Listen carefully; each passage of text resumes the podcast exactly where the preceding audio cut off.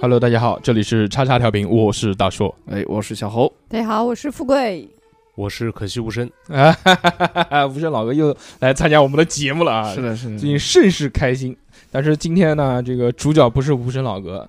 主角是一个我们之前的返场嘉宾。对，在去年差不多也是这个时候，我们录制了一期南京城墙的专题节目是的，啊。那期节目请到了广一受个好评。非常厉害的老师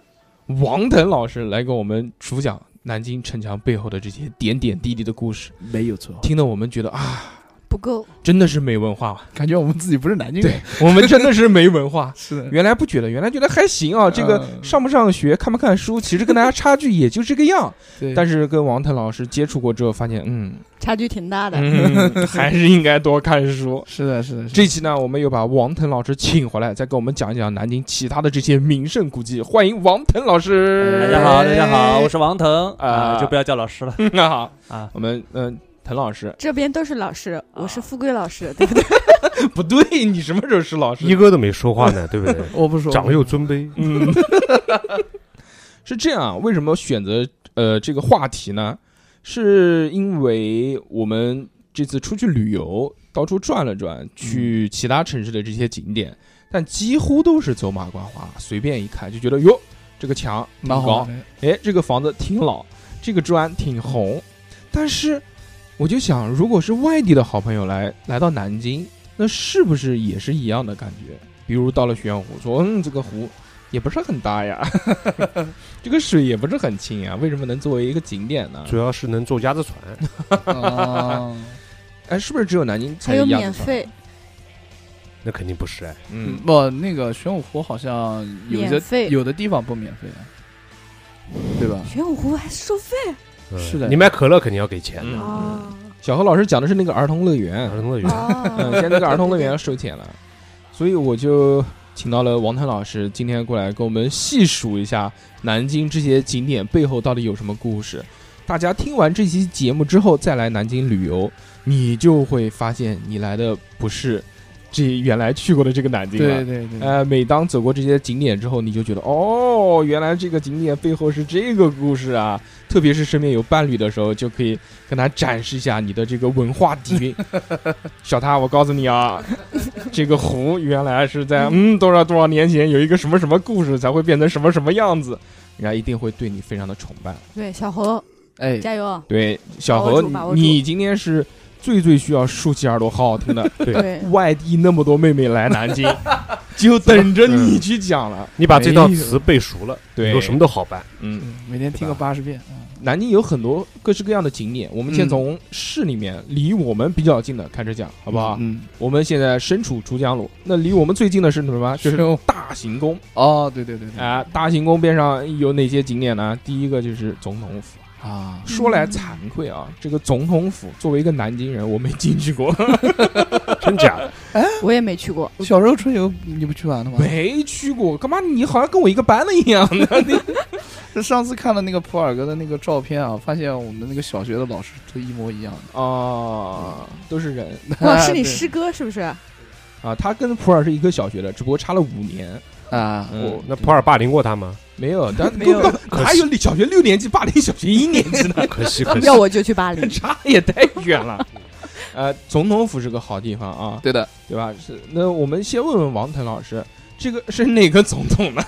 是这样啊，就是我们讲总统府，其实你们老是觉得它是一个民国建筑，嗯其实它不单单是民国建筑这么简哦单。啊，你刚才说的非常对。其实我带了很多朋友去总统府，嗯啊，大部分都是南京的朋友，嗯，他们就觉得灯下黑嘛，对没去过，哎，他们就觉得在家旁边的这个景点，我反正还能生活那么长时间，嗯说不定哪天就要去，所以就永远不去。嗯啊，其实我啊刚来南京的时候，我也觉得啊，这个总统府、中山陵这种大景点是吧？哪个周末不能去呢？对，是于是也耗了耗了一年多才去 啊。后来学这个东西才知道啊，其实里边的东西蛮丰富的。嗯它叫总统府呢，是因为它，呃，作为很长的这个历史阶段里边，有一个阶段是它名气最大的，嗯，所以叫总统府。哦啊，原来就是那个楼是个老楼，它哎，不是那个时候才盖的。哦你你你说的很对，哦这个总统 学到了，学到了总统府、呃、其实你要想这个民国的几个总统嗯，啊，其实都跟这个总统府有非常大的联系。啊，除了我们说的那个袁世凯，那啊？是在北京，对不对 民国有几个总统？好几个，啊，民国总统非常多，非常多。 哦，但是非常重要的，孙中山先生嗯，就任大总统就是在这里就职的，嗯哦嗯所以才叫总统府嘛。对哦他后后来他临时办公也旁在在这个里边有一个楼专门的临时办公点，所以说为了纪念这个非常有价值的这个事件，所以现在我们统称为叫总总统府。统但是其实按照我们这个文博界的这些称呼，应该叫孙中山临时办公点及总统官署遗址。啊哦，懂了懂了，我一直记把这个名词记住了，以后带妹妹去的时候就跟妹妹小这猴么复说。述一遍，孙中山临时办公，对吧 福祉？呃，呃临时办公点及什么总统什么什么指，啊，然后回去再听一你遍啊吧。你这不么重讲要，嗯不重要，不重要，就是总统府就好了啊嗯。但是其实这个地方啊，就是不是说民国才有的嗯啊，好早好早就有了。这个地多早方呢，这个地方你们知道，这个我们讲以前讲城墙的时候讲过，这个大行宫地区以前是南京的核心嘛。嗯啊六朝时期，这个地方是皇宫，对，要啊大行宫大行宫嘛，嗯就这个意思，行宫。小时候就觉得“大行宫”这三个字挺挺那什么的，嗯，然后呢，到了明代，我们知道不是皇城移到东面去了嘛，就现在明故宫那个位置，嗯就南航校区那个位置。嗯，对，然后这个地方呢，其实就不在皇宫里边了。这个地方是干嘛呢？这个地方就是沐英的王府。沐英是哎 嗯，我哎也不知道，木木是会沐，跟 跟我想到一样。哎，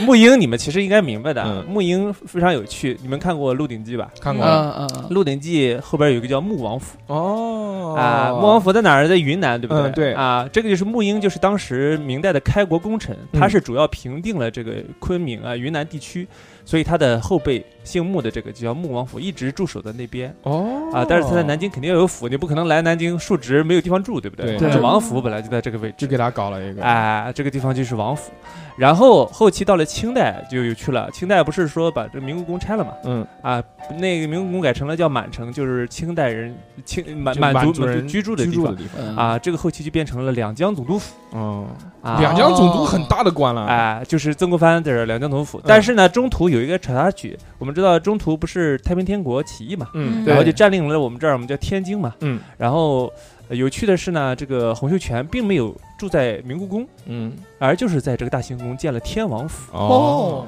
哎天王府，哎，他你就看，自称天王嘛，哎，嗯你看这个这个，我们看到大行宫那条路啊、这个大行宫那个大十字路口，哎对不对？对，嗯那在清代的时候是没有的。这个天王府多大呢？北边要到我们的浮桥，哦，南边到柯巷，哦东边到碑亭巷嗯啊啊，西边到碑亭巷嗯啊，南边到这个这个叫皇家堂嗯，啊，这个整个就区域整是个区域是一个大，宫殿就是哦啊，它周边还有环壕，挖了环这壕。么大 他，就真的是上个厕所都要打的的那种感觉。哎但但是现在是完全没有，对，完全没有了。为什么呢？就是我们知道南京，嗯、虽然说是六朝古都、嗯啊，十朝都会，感觉跟西安不相上下，对非常牛的是吧？全国四大古都之一。但是你好好想想，这南京有什么古建筑？没有古建筑，没有，对吧？很少很少古建筑。嗯你说鸡鸣寺算 不算？啊嗯岳江楼，岳家楼是现代的，瞬间打 脸，带岳家错楼好人像不要耻笑我，你岳岳家楼好像是后盖的是吧？ 哎，岳江楼当时是，呃，号称江南四大名楼唯一一个没有盖的。嗯哦，就朱元璋领着一帮大臣站在那个大的山顶上，说：“我们来建个楼吧。”然后各个大臣各写了一篇诗来赞美这个楼，嗯结果发现经费问题没有建，哦就留下了一堆诗 啊、那那个大报恩寺呢，也是现代的，啊大报恩看那个寺玻璃就是现代的呀不，是？它有可能是大报恩寺。哎啊遗址，大哥，对，我是看着他建起来 的，我知道，我的意思是，哎我呃只能说是有遗址了，啊哎，只能说有遗址了。但是真正的古建筑，像老房子，说像我们北方的那种唐宋的木构建筑没有了。哎我知哦啊道九华山九华山有啥？有山，上面不是有个。三藏塔对啊，你上次推荐的嘛，我嗯就去了。啊，民国的然后呢？ 然后我就民国的元旦的新年十二点，我去敲了个钟啊有没有听到？民国的？啊，天妃宫没注意是天妃宫是那个啊，也是遗址了。也是一种啊好嘞，来我们一个一个这个回过来说啊，我因为们我一个会一个说。嗯，啊那个还是继续讲这个对，总统嗯还是讲总统府为什么现在没有什么大的遗迹了呢？哎，哎就是因为当时清军重新打进来了之后，嗯又把这个夷为平地了。你想想，我们皇帝在北京有皇宫，对你这个地方还有个天王府，嗯那你想干嘛你啊？想你干嘛你这个两江总督如果住在这个王府里，你想干嘛？又当时又哦你知道吗？那个号称说是天津洪秀全埋了很多宝藏囤在这儿，嗯哦结果这个曾国藩来进来之后说没有宝藏，嗯那就说明被他搞掉了嘛。哦，被他自己搞掉了嘛，然后查也查不到，然后他又拥有重兵，你想嗯这个遗迹在这儿的话，其实对北方的朝廷是威胁甚重的，哦嗯所以就把天王府又当平了，所以来来回回，你看几次推了重啊盖，盖了重推，这个这个太平天国进来之后，把清代的推掉嗯啊，清代清朝打进来之后，把太平天国清掉，所以那个地方就几乎什么都没有了。嗯你可以看到还有一点点遗迹，嗯啊，比就如是呢，珍珠桥算吗？嗯，那不算啊啊，它是这样的，你你现在啊，你没进去过，嗯，我 进进那边， 就啊总早统早我没进去，总统府呢，其实它是一个很复杂的结构，嗯它里边好多好多楼，嗯，它有三个纵向的结构，嗯就南北有三排，中间一排是我们的核心，啊，就是我们现在基本上游客就看中间这一排，哦，啊，但是两边呢其实还有两排，哎，不让进哎，让进，啊。但是嗯、呃你时间不够，你要慢慢转，在那里边转一嗯天都有机会对的，，因为我看总统府门口都是旅游大巴，嗯，似乎都是那种旅游团带着进去的，自己去好像不太多。是它其实做两江总督府的时候。和现在的形状还不太一样，嗯你看到我们看到那个大门楼好像很帅的样子，嗯那是后期建的。哦它之前呢是一个就是还是明清古代建筑，它其实在路的对面啊有个大的照壁，嗯，有个大的像牌坊一样的照壁，嗯一个一一面墙，但是后期拆掉了，没有了，没有了我。一想，哎，这对面不是南京图书馆 吗？哎，对，就图书馆那个广场那个位置、哦啊，本来还有很多这个这个文物保护者说要复建它，嗯不知道现在什么情况了。嗯反正是，但是后边儿纵轴你一进去了之后，会发现一个仿古的大殿，那个就当时是两江总督府的这个主殿。哦，当时那个孙中山就职大总统也是在那个店里进行的，嗯它是一个古代的，就是那种我们看的老房子那种结构嗯，啊。再往上后一排一排进，那就有很多很多的建筑，后期都有加盖。其中我们先讲讲就中轴线吧，嗯啊，中轴线中间这一排，除了大殿，大殿其实嘖蛮有趣的，上面还有很多题字，当时都是曾国藩题的、哦，啊。然后往里边走非常有趣，当时呢叫一个叫卢树森的这样一个设计师，嗯，把这个走廊呢，就从大殿往里边走，走廊呢改成了叫玻璃幕墙，嗯哦变成了一个两边都大花玻璃的。哦，这个是为什么呢？因为当时，呃，把它变成总统府的时候，其实是在两江总统府的这个两江总督那个府址上不是嗯来建的嘛。但是清代末年那个地方没人修，已经残破了，两边全是破房子。哦那怎么办呢？建两个玻璃幕墙，把那些烂房子挡住。挡住不让他哎、啊看到。但是那个边儿的光线非常好。嗯呃，相传这个宋宋美龄就很喜欢从那边过，因为两边光打下来了。嗯就穿着旗袍就往那边走，然后再往里走，就是非常有趣了，就是俗称的叫八字厅。嗯八字厅是什么呢？八字厅就是它门口有一个长口的这样一个楼梯，啊两边一个扶手像个八字，像个八字。哦哦，楼梯，哎，嗯这个其实有趣了，这个就是民国之后建的了。其实你看进去看的话，就就有个有个大厅，就是我们一进那个那个大门之后，有个大厅是仿古建筑，后边全是新建筑了，就是那个高楼了。那就看也只能看那个了啊、但是呢，有趣的是什么呢？就恰恰是后边那些新房子、嗯是才是总统府的，就是建本体建筑。哦为什么呢？就是因为后来，其实冯国璋不是当时也当过一次总统嘛，嗯在当总统之前呢，他就在这儿临时办公。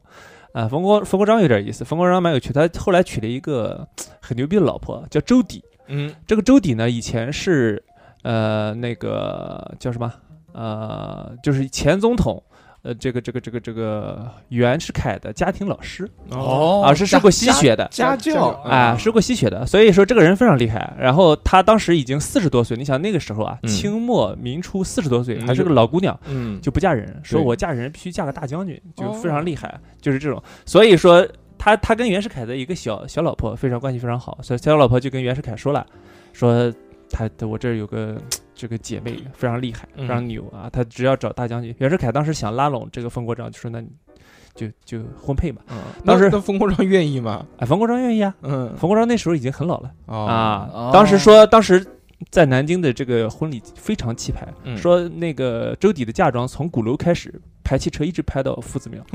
我操，哦啊鼓楼到夫子庙，我去！嗯非常凶。我但是为什么？嗯按道理讲啊，那个总嗯统府后边应该还是老房子嘛，为什么现在变成八字厅呢？就是因为周底他是受过吸血的，说你在建个建个房子的时候建成欧式建筑。哦，但是为什么要？那也不能说以前老房子把它拆了重建嘛，对吧？嗯，但是为什么呢？就有一天冯国璋睡觉的时候抽大烟，嗯，然后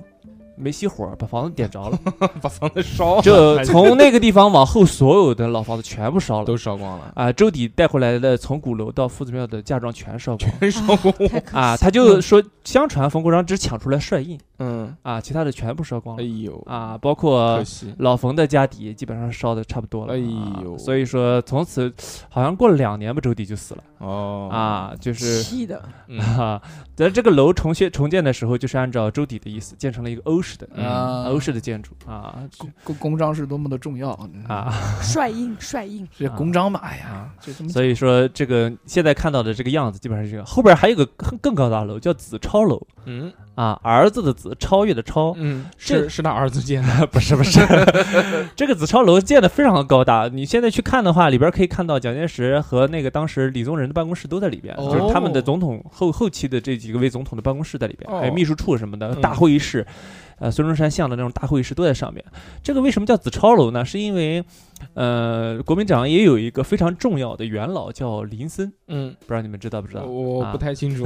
我不懂历史了，最主要，啊国民党元老林森。嗯，但当时有趣的是什么呢？就是我们知道抗日战争来了之后，我们不是迁都到重庆去了吗？嗯，啊，他其实也是一个，就是那个我们说的，呃，国民党里边非常非常重要的人物了。你去看那些那个有趣的那些那些，野史不是野史，就是那种老的电影的时候，你看着一把大胡子那个。啊，国民党的元老就是林森啊啊，写字也写得非常好，所以说他到了那个重庆了，去了之后不小心就死在那儿了。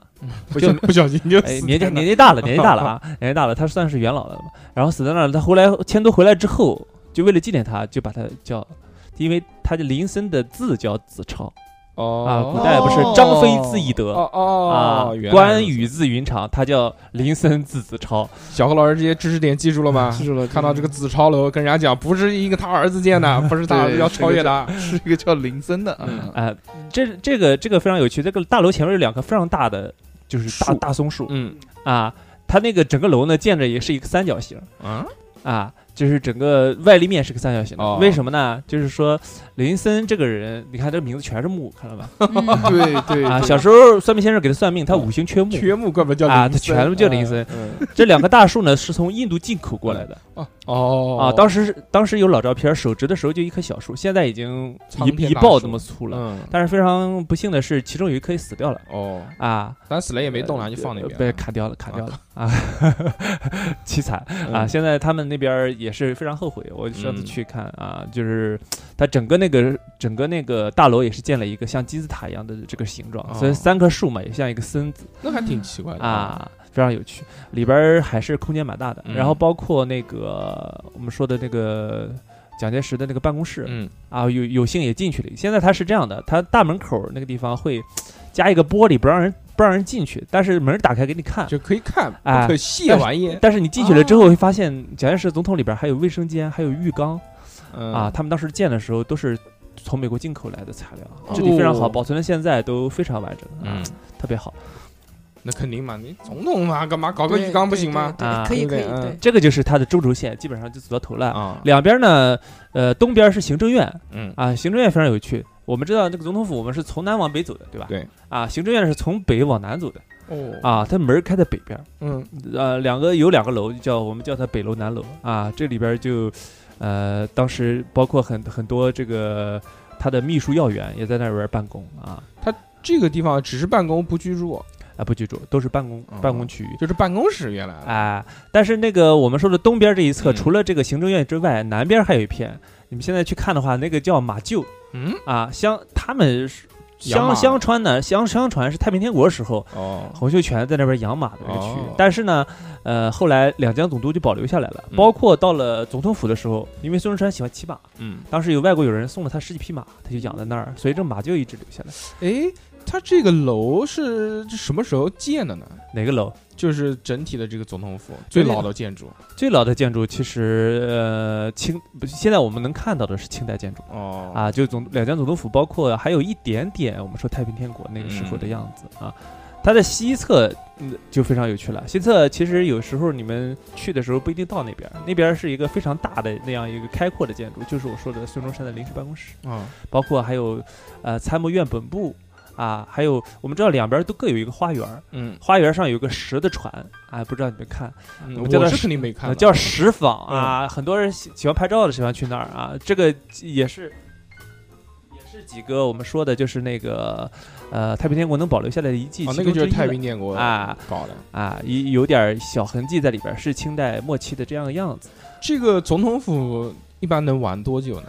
嗯、其实就是看啊，你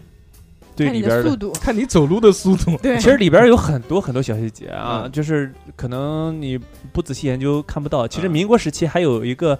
那个很小很小的，那个我们说消防栓，嗯，民国的消防栓，哦，哎，已经锈迹斑斑了，就在我们说叫二宫祠的后边。它在里边儿还建了很多小建筑嗯啊，有两个纪念两个非常这个这个呃优秀的人物的祠堂也在里边。嗯啊，包括西边还有说是图书馆，这个孙中山的临时起居室哦，啊，都有很多很多。当时孙中山搬到这儿来的时候，还没还好像还没有跟宋庆龄结婚啊，当时还有带着他原配的几个孩子过来，啊，就住在那个里边。嗯啊，还有包括像是秘书办公室啊，等等嗯等等一些，所以说你如果是从地图上看的话，你就看到整个总统府是非常非常复杂的。但如果是真的走一圈的话，也没有多久。啊、你如果是走马观花看，没有多久，但是它里边儿很多的房间啊它都是敞开的，嗯，像会议室啊，像什么的，它有解释吗？有解释嗯，啊，有解释。嗯、喜欢民国的人，我觉得去看还是比较意义比较大的嗯啊。但如果那个真的是没有任何知识的话，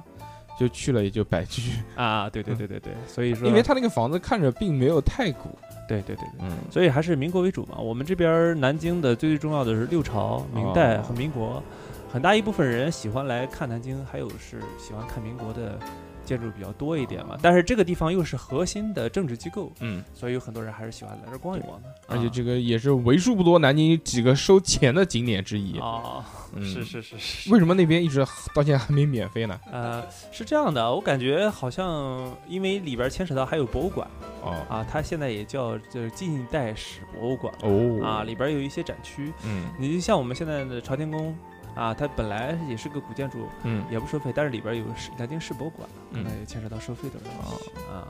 那这个总统府我们就告一段落嗯了，继续向前走。其实大行宫这个附近啊，还是有不少景点可以去的，比如说南图，你可以去看一看，对吧？虽然没有借书证，你也进不去， 那看看外立面嘛，它这个建筑整个盖的也挺有趣的。南图还非常有趣的是，它在南图修盖修建期间，它底下就是发现了我们的呃这个叫六朝时期的宫墙的遗址。哦，我们正好说旁，我们这说。嗯，那个总统府旁边不是有六朝博物馆吗？对，六朝博物馆就是因为挖出了六朝城墙的这个墙基，嗯，啊，所以他才那个在这个基础上盖了博物馆。哦，这个墙呢，，跟我们说的这个南图的这个墙其实是一个墙嗯，啊，包括后边我们说那个地方地方有一个尤夫西街小学，尤夫西街小学也挖出一个墙来，嗯啊，通过这几个墙拼一拼，拼一拼就可以把六朝的这个工程的区域大概体理出来哦，啊。这个南图的，你去南图，它有一个展厅，地面上铺着玻璃，下边就是当时挖出来的那个遗址啊。嗯除了看书，可以去看那个遗址。哎，还真没看过啊！我这进南图也进过不少次，但是完全没有发现有这个细节。嗯，在南图再往前走一点，就是刚刚王腾老师说的那个六朝博物馆。对对对。六朝博物馆它主要是呃，六朝博物馆蛮有趣的，就是当时呢，我们市领导啊就喜欢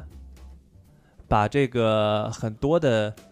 那个各个时期的这个文物单独调出来，新盖一个博物馆，嗯包括南唐二陵本还还准备规划建南唐博物馆来着。嗯你像那个江宁博物馆，不也叫东晋博物馆嘛，嗯两个合在一起，当时是想各个时期。啊，把各个时期的这个馆都放在一起啊，所以说六朝之就是因为挖出了这儿遗址，啊，所以说就在上面盖了个馆，然后把世博里的关于六朝的文物搬一搬搬过来，哦等于，说拆出一个馆来嗯，啊。所以说我们南京的博物馆还是非常有趣，南京市好多博物馆合起来叫博物总馆。啊啊，博物总馆呢是全国一级博物馆，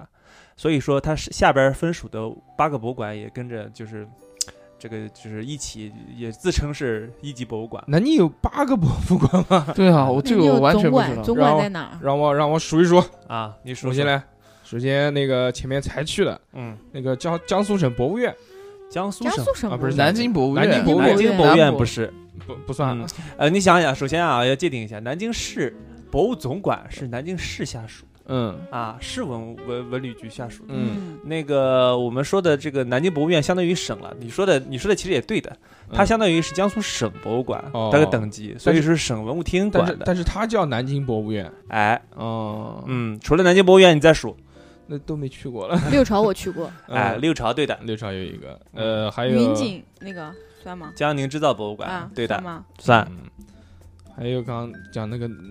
东个？东晋博物馆嘛，啊，东晋博物馆嗯，江这宁些都在江宁哪儿区啊博物馆，嗯，嗯，不知道了，其他我就不知道了。还有梅园新村，哦，周恩来的故居是吗？呃，梅园新村这个叫什么？嗯，呃，叫反正就是民国时期的那个叫谈判嘛，谈判的那个博物馆，哦，啊对吧？还有渡江纪念馆啊，啊，南京市下关下关，哎嗯，南京市博物馆，啊、还有什么啊？哎，南京市博物馆在哪儿？大大呃朝天朝宫天宫，朝朝天宫里面的那个就是朝天宫啊、完全不知道。收费收费还有一个是甘溪故居民俗博物馆。嗯哦，啊这个也算对对对，还有个朝天宫好像去过了，朝天宫就是那个，就是那个文门口玩门口有一个那个石滑滑梯的那个，哎，对吧？对你就肯是有定去过，好多小孩儿都在那个台阶上面当滑滑梯，然后被多少代那个屁股蹭 蹭的那个台 对，有个屁股印儿是吧？就就变成了一个滑滑就梯，真滑梯了。嗯嗯，啊，那个我去过了，有一段时间免费我去的，挺好的。我在里面看见了那个那个嘛，就是大包子下面的那个什么舍利哦，你说过你说过舍利宝箱嘛，那个对上面哇好啊那那你去的时间够久了，去这个是早就不在那儿了。啊，嗯那是嗯好久以前对对对好久对以对前去的。还有还有一个瞻园嘛，你肯定也去过，瞻园面馆嘛，瞻园也是博物馆 吗？太平天国博太平物馆，天国博物馆。哦，妈的太平天国还给他搞我个博觉得物跟馆他，对们啊俩在一起，我嗯们好没有文化哦。嗯但是很小，就很小。对，嗯只有一个小展厅啊哦，介绍介绍太平我们天国的三历坐一起史。，哎，但是这个南宁马上又要多一个博物馆了，嗯对不对？南唐就是什么南唐，就是人家王腾老师最近他们在筹划的这个博物馆嘛，哦直南接京上城去墙博物馆，啊，哦上去就讲了，对妈把你埋进去了，不认真听讲。把我放在瓮城里面吧。嗯，啊，那个博物馆主要是什么？这个博物馆主要是讲南京城墙的历史吧。嗯嗯呃，我们也做了很多规划，也征集了很多文物啊，可能明年五六月份就开馆，嗯欢迎大家去看，可以就在中华门旁边。哦，那也很好。嗯就去完中华门，直接那个到对对对，直接博物吃完馆里面，面条，哦直接到到博物馆里面玩一下。还吃碗面条，吃碗面条那是你吃碗面条。嗯，中华门那边有什么好吃的面？你告诉我。路子铺、嗯，也对，那边有名的好像只有一个黑皮砂锅吧。江南春，江南村不算，江南村不算不算中华门那个。嗯，呃那我们继续往前走好脚步啊，这个离开中离开这个大行宫这个地方了啊，我们坐地铁坐到三号线出发，啊，夫子庙站。脑中构画一个路线图是吧？呃，夫子庙这个地方确实是，就只要提起南京，就是夫子庙，对吧？就是夫子庙、玄武湖、左南林，就这三个三三大头，嗯是不是？但是这个夫子庙我们从小都去过了啊，这个地方我是去过的，因为这个不要门票嘛， 对，就外侧不要门票，它里面还是要的啊嗯，贡院，对，所以哎，小何老师，你看你睁连大了夫他子的庙都双没眼去过，哎呀，真哦我的是去，妹妹们不喜都不欢舍去。得。嗯，哎，夫子庙这个地方，我所知道的印象啊，大家来讲讲观感。在王老师没讲之前啊，嗯，嗯，我我就先说，嗯你讲吧，你一个外地 人。看一下，看一下我不说了，我不说了，算了算了嗯。嗯，讲吧人。多人多人多嗯，人多，人多，嗯，那个无声老哥，你什么？我夫子庙小时候去的多，这边最大印象就是花鸟鱼虫市场。啊，小何老师是小何老师没去过吧，我去过，我去小过时候肯定好多肯次，定带但是妹妹去过的，嗯这不要钱的地方。不是我去过很多次，还在夫子庙里面演出过。嗯就是我就感觉你就公园没去过啊，嗯就是外部其实它。挺复杂的，路挺多，这是第一个印象。第二个印象就是 说，感觉南京本地人应该不会去这个地方，因为他们那边的嘖一些特产 啊，你一些为什么？去？哎呀，就是有时候要要带带妹妹们哦不不是是不不是是不不是是带外地的女生不是不是带朋友啊，嗯或者是也不知道为什么就去了，啊，嗯就是这样。嗯然后这里面的特产，反正外地的朋友千万不要买就对了。嗯，你这样会被人揍的，我对啊告诉那你，做就是了，反正我就是这么觉得的，嗯我就是影响人家销路了。是吧？哎，其实呃，我对寺庙的印象啊，第一就是那两条龙，啊，双龙戏珠那个墙，还有船印象特别深。当然，跟大家更熟知的是什么呢？就是元宵节，嗯，元宵节那个时候夫子庙的那个灯灯会灯会，哇、那个灯会啊！灯会，我们先不谈灯，我们先谈谈人。 每年到那个时候，如果就是你可能国外生活长期生活在国外的朋友，特别是那种人烟稀少、生活在阿拉斯加这种地方的，想要感受一下人潮汹涌、啊人挤人，就是你在逛街的时候不需要你两只脚着地还能再往前走的那种感觉，你就可以在灯节的时候去夫子庙，嗯真的是这样。我没就过年的时候，呃不是过年，就是那个灯节的时候，嗯元宵节的时候，我没敢亲自去过，但是我。看网上那个直播，我我看那个监控，真的就是一个一个 就就被挤的那种感觉，人都要抬起来对，了。那种边人多到当时附近地铁站都封站的嘛，封站不给嗯不给嗯下不给还是不给什么的，而且嗯警察会限流控制，嗯在周边几个路口都会是让你就是呃疏散人群嘛，不要一对一下涌进去。不知道怎么这么多人几乎每年都是这样啊！。对，而且都要去那个地方，图什么？他们看什么呢？真的，的是看灯吗？没看过灯吗？可哎能但就是看灯吧。但是十五元宵节去的大部分还真是南京人，嗯，哎，因为那个时候游客比较少，而且非本地的大学生都回家了对，啊。习俗对，可能是就是，但这个灯节是什么时候有的？你知道吗？灯节很早就有了，嗯，灯节好像是清末就有了， 啊，那么早那么早，啊，很早就有。你以为这两年才开始不啊是？？我以为十几年前嘛。嗯，而且我有幸去过一次，嗯就在灯节。 嗯多？吗？人多吗？呃，因喜为欢吗你你知道吗？我因为我个子比较高，你知道吧？ 他能看见，我去他了能看见，我去了看了之后，就是密密麻麻的黑色 的脑袋，就看不见别的东西啊，嗯就就呃，看所到以灯了吗？呃，灯是能看得到的嗯，但是我没敢往里边冲，哦我就在周边逛了一下，嗯因为也是跟朋友一起，就嗯，就稍微走了走。啊、确实不敢往里扎，往里扎你其实是想出来是没法出来是的，你只能跟着人流开始。嗯对，。跟着人进，跟着对对人对对出。所以大家来南京啊，想感受一下人潮汹涌的奇观，就可以去 选择在这个元宵节的时候来夫子庙。嗯，这个我是特别推荐的，因为确实不是那么多的地方可以聚到这么多的嗯人，这个也是 算一绝，南京一绝。嗯呃，这以上就是我们的认知啊，包括还有就是夫子庙，现在在我们看来是一个商业综合体，它里啊对的面卖对的很多。就是我们中档的服装品牌嗯在门口放歌以及拍手、鼓掌，欢迎你的到来。 反正对哦啊、对对对，但是吃的东西有很多，大多就是你在所有的景点里面都可以看到什么烤鱿鱼啊、羊肉串啊这些东西。啊但是嗯夫子庙里面还是有一些老东西的，啊，嗯，这些老东西大家可以品尝一下，不是踩雷，不是就是开在景区里面的那些坑的，对的对的，比如莲湖高糖店，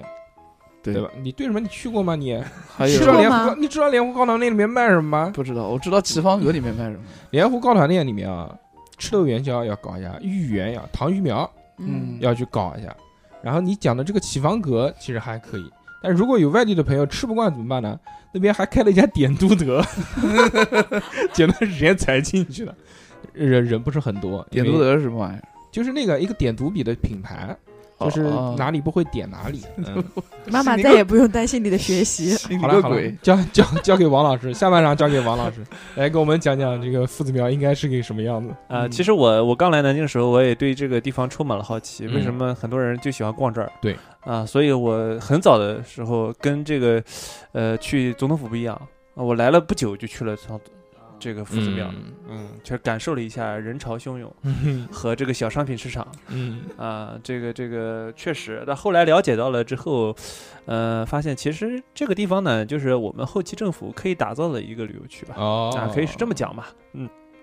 呃，因为旅游区配套设施跟商业是要紧密联系在一起的嗯，啊。你想想，这个来了南京之后就往着这里边儿对夫子庙走，他是不是真是为了看景嘛？不是，嗯他是为了刺激消费嘛？对也对，嗯啊，所以说也不这个能地光看，光对看对也没对劲啊。嗯所以说嗯这里边儿那么多商业也是有政府的原因在吧？但是你们没去里边儿，哎我觉得是，我觉得是对的嗯，啊。为为什么呢？为什么呢？为什么呢？因为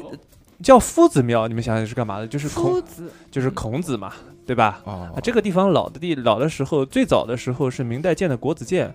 国子监是干嘛的？嗯就考是试啊，有有考试也是上上学啊，这个包括这个我们说皇帝上学的地方。哦啊，后期后期迁移了之后，不在这儿了之后，这个变变成府学了，就变成一个我们说的古代的一个学校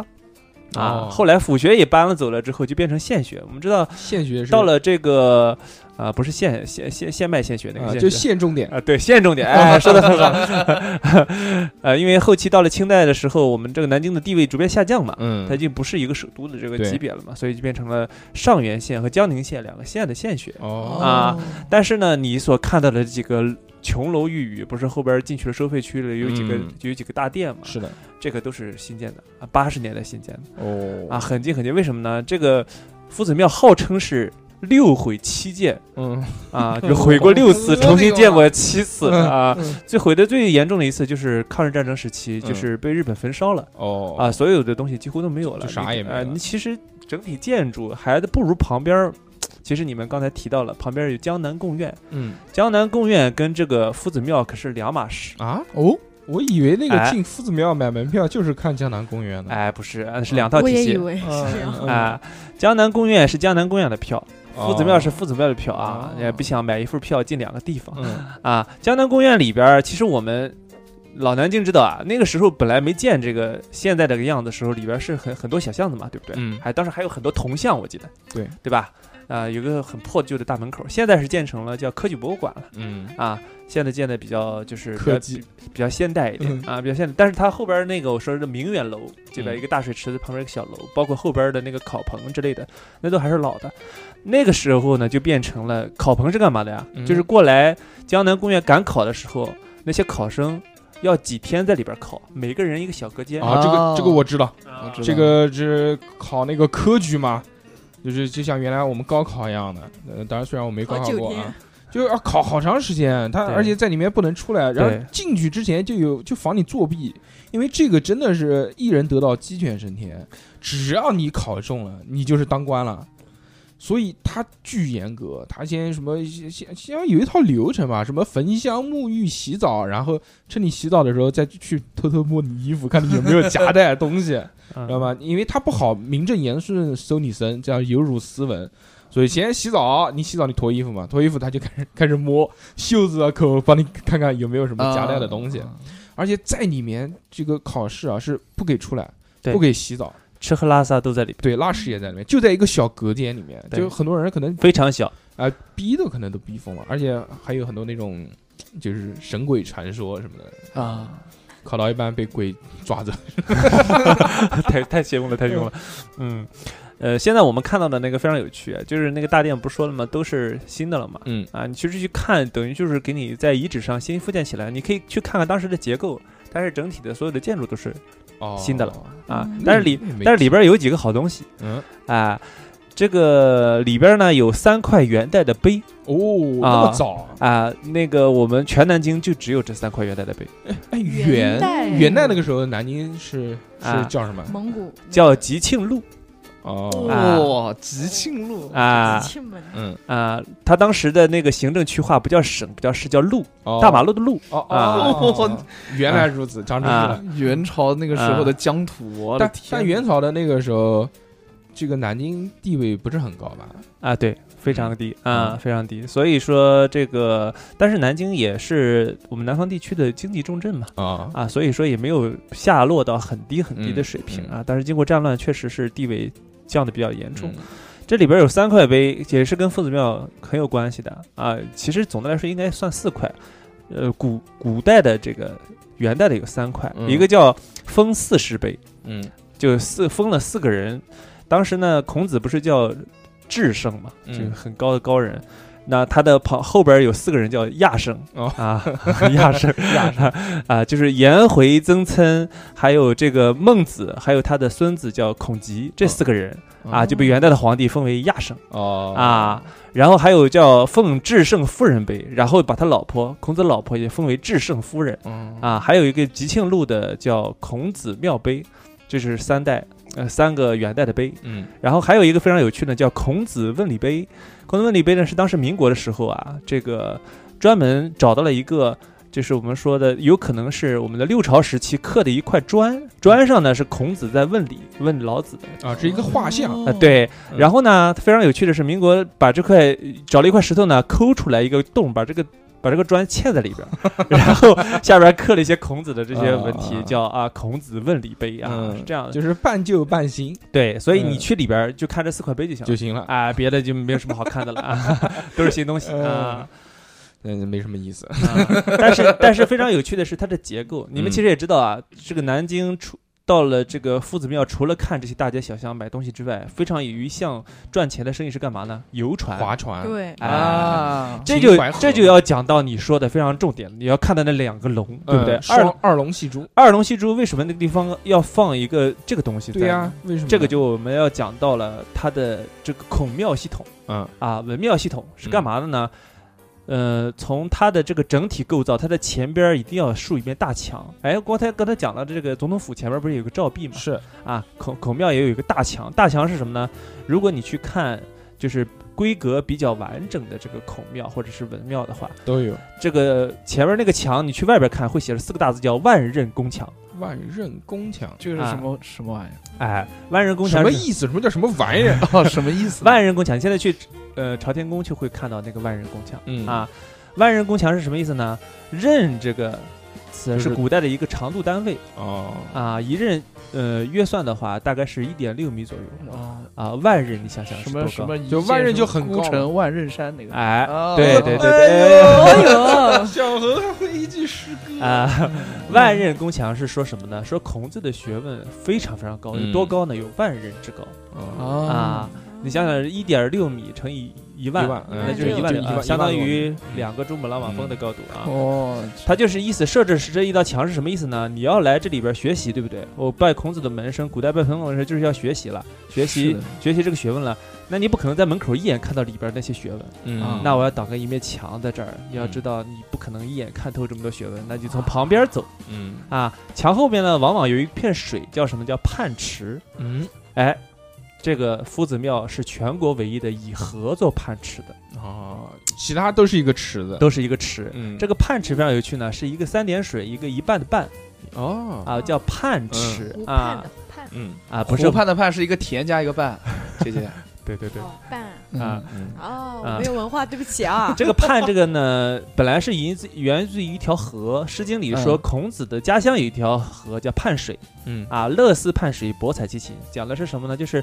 这个水边的少女呢，非常喜欢在里边采那个水芹，啊后来就延伸到了这个这个宫殿里边，这个就不是宫殿里，学府里边会建的这么一个池子。嗯但是我们我们南京的这个就非常有趣，基本上就是池子，但是北方的有的时候喜欢在池子上盖一座桥，嗯哎，这个叫泮桥。嗯说你有学问了之后，你就可以从这个桥过，表示已经成为孔子的门生了啊啊。这个池子里的有的时候也会种一些水芹，如果你 是学问非常高的呢，你就会采一个水芹插在帽子上，嗯哦这个就表示你的学问非常 高。哦，身份的象征，啊在对头上对对对插一根水啊对芹，水晶是真的难吃，所以说你度过了这个桥，度过了泮水泮嗯池之后，就表示你真正的已经进入这个学哦学府殿堂了，哎是这个意思。这个故事从侧面也反了一下，水芹是我们自古以来就可以使用的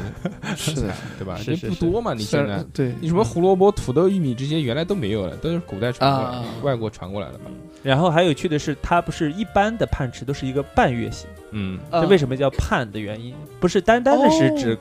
这个我说的这个孔子的旁边的河，为什么嗯要取这个泮字呢？啊，就是一个三点水一个半，就是一个半圆形形的的一个泮，为什么呢？哦就是我们之前讲到了叫国子监嗯啊，国子监是干嘛呢？是给皇帝学习的用的。你去北京看国子监非常有趣啊，是一个房子的周围是一个圆形的池子。啊，圆形的池子，哦，圆形的池子呢，中间建了一个方形平台，在上边盖一个楼啊，啊，这么高，然后嗯，那个你度过了这个圆形的池子进去这个楼之后呢，然后皇帝就在里边学习。嗯但是古代说法叫什么呢？呃，你先先先先要讲这国子监的这个形状，圆形的池子上面一个楼叫什么叫壁庸，啊，像一个砚台一样。嗯啊。那古书上说说这个天子要看四方，诸侯不得看四方，嗯就是天子可以朝四方看，因为四方全是我疆土。但是，呃，各地的诸侯是不能这么看的。哦所以说，地方的学府你就不能是一个圆，哦，你只能建一半就只能建一半啊。啊 原来如此哦只有只所以有说皇帝叫能建个学圆到对了对学对，到叫了，探学池到了啊，嗯是这个意思。所以说，你看的那个两条龙和下边那条河，就是非常明显的带有南京色彩的这个这个我们说的文庙、孔庙的这个特性。但那个龙原来就一直都有嘛，啊，龙肯定是后加的， 龙肯定是哦后加的，因为那个时候也不给嘛，啊，对对不对？对它一个破呃，学也不校是也不是不给啊，嗯就是说一般，因为它是个学府，跟孔子相关的，嗯，它这放这个这么啊在在这个照壁的后边放两条这么夸张的霸龙气的啊，不对合，适。对对对，还是不太合理。嗯嗯，行吧，那就来夫子庙，就是坐个船，现在坐弄的也挺好的嘛。对，肯定要坐船而，且现在夫子庙这个商业嘛，也没有原来那么土了嘛，就嗯这个 还行还行。我上次才去了一趟，啊哦，去吃点都 德，大家还行还行还可以。嗯夫子庙秦淮河那个后面原来有一个小何老师很喜欢的地方，哦，就是烟花柳巷。什么玩意？这这个八大胡同嘛，那个金陵十二钗，原来拍就是拍什么地方？就是夫子庙后面那个秦淮河。我不知道你知不知道？我不知道，我你只我只去过乌衣巷， 哦，我以为你只去格尔巷呢。乌衣巷旁边有个厕所，嗯嗯，是吗？王老师，嗯，之前南京就是特别有名的那个那个烟花柳巷，是就是在夫子庙那对边吧？对嗯啊，，所以说为什么呃。寒这个那么多寒门学子，不过不单是寒门学子了，那嗯么想去考 试呢？哦，是因为 是因为这一路，你想想啊，嗯嗯，就是家里给你备了很多的钱，对，盘缠，啊，你可以嗯从远远的地方走过来，一路上欣赏湖光山色，嗯然后边读书啊，还有个是可能还会办个书童，对不对？嗯然后就一路这样走风景走过来，走过来呢，如果你考上，对吧？然后你就前程似锦，变成这个达官贵人。嗯你即便考不上，也可以欣赏一下南京的盛景嘛。嗯，就在这个我们的夫子庙，呃这个秦淮河旁边啊，还有这么多美女，对不对？嗯还有那么多好吃的，对吧？所以说，就是这么多的各地的人都来这个考赶考，赶考，对吧？你刚才我们讲了，放在一个小房子里几天，吃喝嗯拉撒那儿其实很苦的，憋死了。但是在这之前是很爽的。哦， 啊，是这个 意思。哎，他当时这个地方就是建在他贡院对面吗？对，怎么怎么自己吗？还有心思搞啊，？不不不，也就是嗯沿秦淮河两岸嘛。我啊们现在，呃，那个沿秦淮河走的话，你其实会看到很多房子不是靠着这个河嘛，嗯啊我对们称之为河坊。就是老门东边上那一哎，排河坊嗯啊，包括你快延伸到了这个我们说的这个中华门地区也有很多，嗯因为那个秦淮河内秦淮河是一直延到中华门那个地方嘛，嗯嗯啊，是在城内跑一圈儿的嘛。那这在两边的这个样子呢，其实就是有很多的河房就挂在那儿，挂在河两边。啊其实你坐船的时候，以前的老民居也是这个样子的，就是能上去，哎，能上去上两两岸就是住住宅区。嗯啊，这两边你可以做商业，可以做住宅，啊，你懂的， 所以是非常方便的啊嗯，。原来就是商住两用。哇，对这个太太厉害！游船就是游船游游的好好的，就 看哎就就虚此行就直下了停下，然后直接从船上一上就直接上楼了，是的，多带劲啊！我靠，真的啊，跟那个船夫讲，你过一会儿过来接我。你要去很多有那个水河流通过的那个古镇，周围也都是这个形状。威尼斯嗯是不是也这样？啊？就是我今天想睡这一家，好，我就划过去，对，啊就那个时候就是点兵点将，今天睡哪家非常呢？带劲啊！好，我们不讲这个啊，这个是一个严肃的节目啊，严肃的节目。目。我们我们继然这后这期是一个严肃的节目， 呃，我们继续往后走啊。这个走来走去呢，考完试了，那应该干嘛呢？就放松放松，对不对？嗯，那去什么呢？那一定要去一个风景很好的地方喽。那就去就到我们这个南京景区三大巨头最最头头子嗯，中山陵哦啊中山陵爬啊，爬山，啊、中山陵这个地方呢，大家还是依旧老规矩来说说印象。我先说，就是那个先生这个埋的地方，对啊孙中山先这生是这是我的概念。还有一个概念就是小时候秋游老会去，对的，还有就是自从这个不要钱之后啊，我去的次数比较多，因为因为原来中山陵很贵，中山陵。嗯我记得那个时候能哥来南京玩，我带他去还要八十块一张票，哦呦，哎，你想想那个时候，之后一说不要钱就不要钱了。但是我觉得这个地方应该，就是这个建筑啊，应该不只是那个墓，应该还有其他的东西。但是我不知道，对，小何老师认为呢？呃，我去中山陵啊，打就野是战呃不是什么没有过，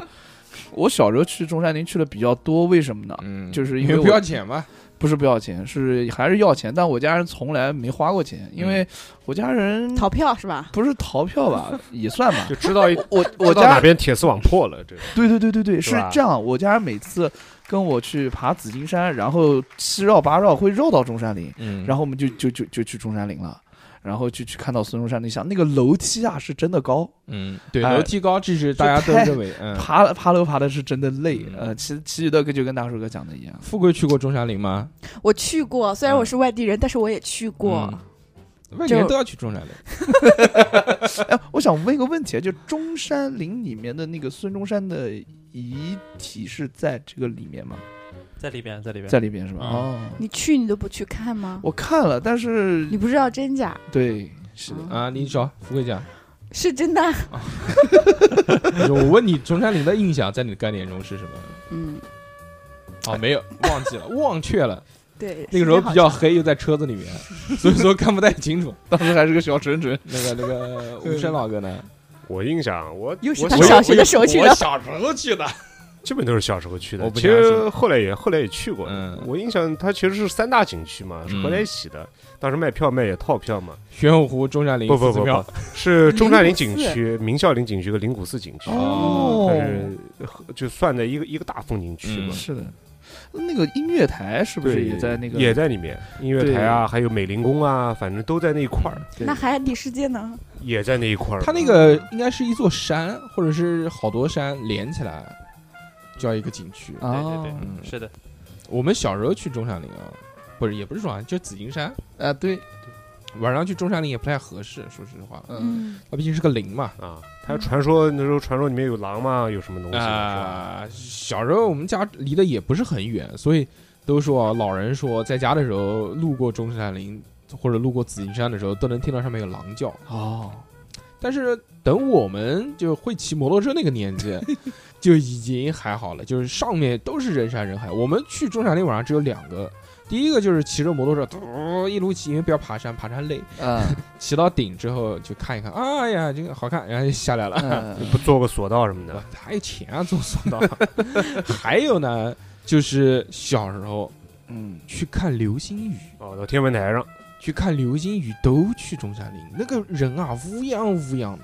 一走走一晚上，走个通宵，就在那边等。我去看流星雨，至少看了两三次，从来都没有看到流星雨， 全是全是云，都是云，乌云密布，全是看人。 我觉得你以前好沉沉哦。嗯，是啊，初中的时候嘛，那个时候有有一场就狮子座流星雨，是吧对很我有初名啊我初二的时候，那个时候小何才多大？才出生，没有，那也没有这么小。 行吧，我们把后面的时间留给王老师来跟我们讲讲他印象的中山陵是什么。啊，中山陵其实是非常大的工程，因嗯为当时孙中先孙中山先生对于这个当时的民国政府来说太重要了，嗯开国父嘛，我们现在也称国父，嗯对吧？嗯、等于是推翻了帝制嘛，等对于把这是个的历史时期变了，是的对吧是的是的这个非常重要。当时其实中山先生是去世是在北京的，啊，不是在南京去不世，在南宁啊，不在南京去世哦的。啊、你们看到的现在的城市格局，其实跟中山陵非常重要的联系。哦嗯因为当时是坐船过了这个长江之后，是在我们的下关码头那个地方啊、嗯嗯，接了他的灵柩嗯啊、所以你现在看到的中山北路和中山东路，嗯就是为了把他的灵柩运到紫金山开的这两大马哦路。哦，嗯我这这上上次听过了，对对对对对，讲过了？吧？讲过了讲吧？的你好没哦文讲化。啊讲过了，小何老师没听过小何老师没听过，小何老再师没听过哦一下，小虎老师再哦一下，哇，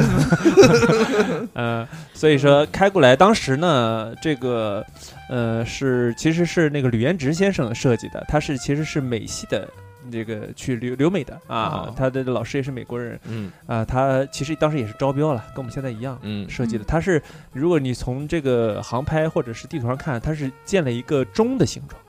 整个整个是钟文文字的钟吗？呃不是是敲钟的那个钟哦，啊，意思是给大家敲醒警钟啊哦啊，就哎不呦，能还真不知道这个这个整个我们的这个我们的当时按中山先生去世的时候说，我们的整个我们的国民虽然是已经到了民国时期，嗯但是是还没有达到我们想要的这个生活啊，嗯所以说还是要敲醒警钟，警惕，呃，这也不能是敲醒警钟吧，嗯就是给给后期的国人以警醒吧。哦啊、然后你整体看的话，它是一个嗯巨大的中型。然后刚才讲的非常好，说中山先生的离体，呃，嗯离在不在？在不在？你去嗯看了呢，肯定不是，嗯因为看不到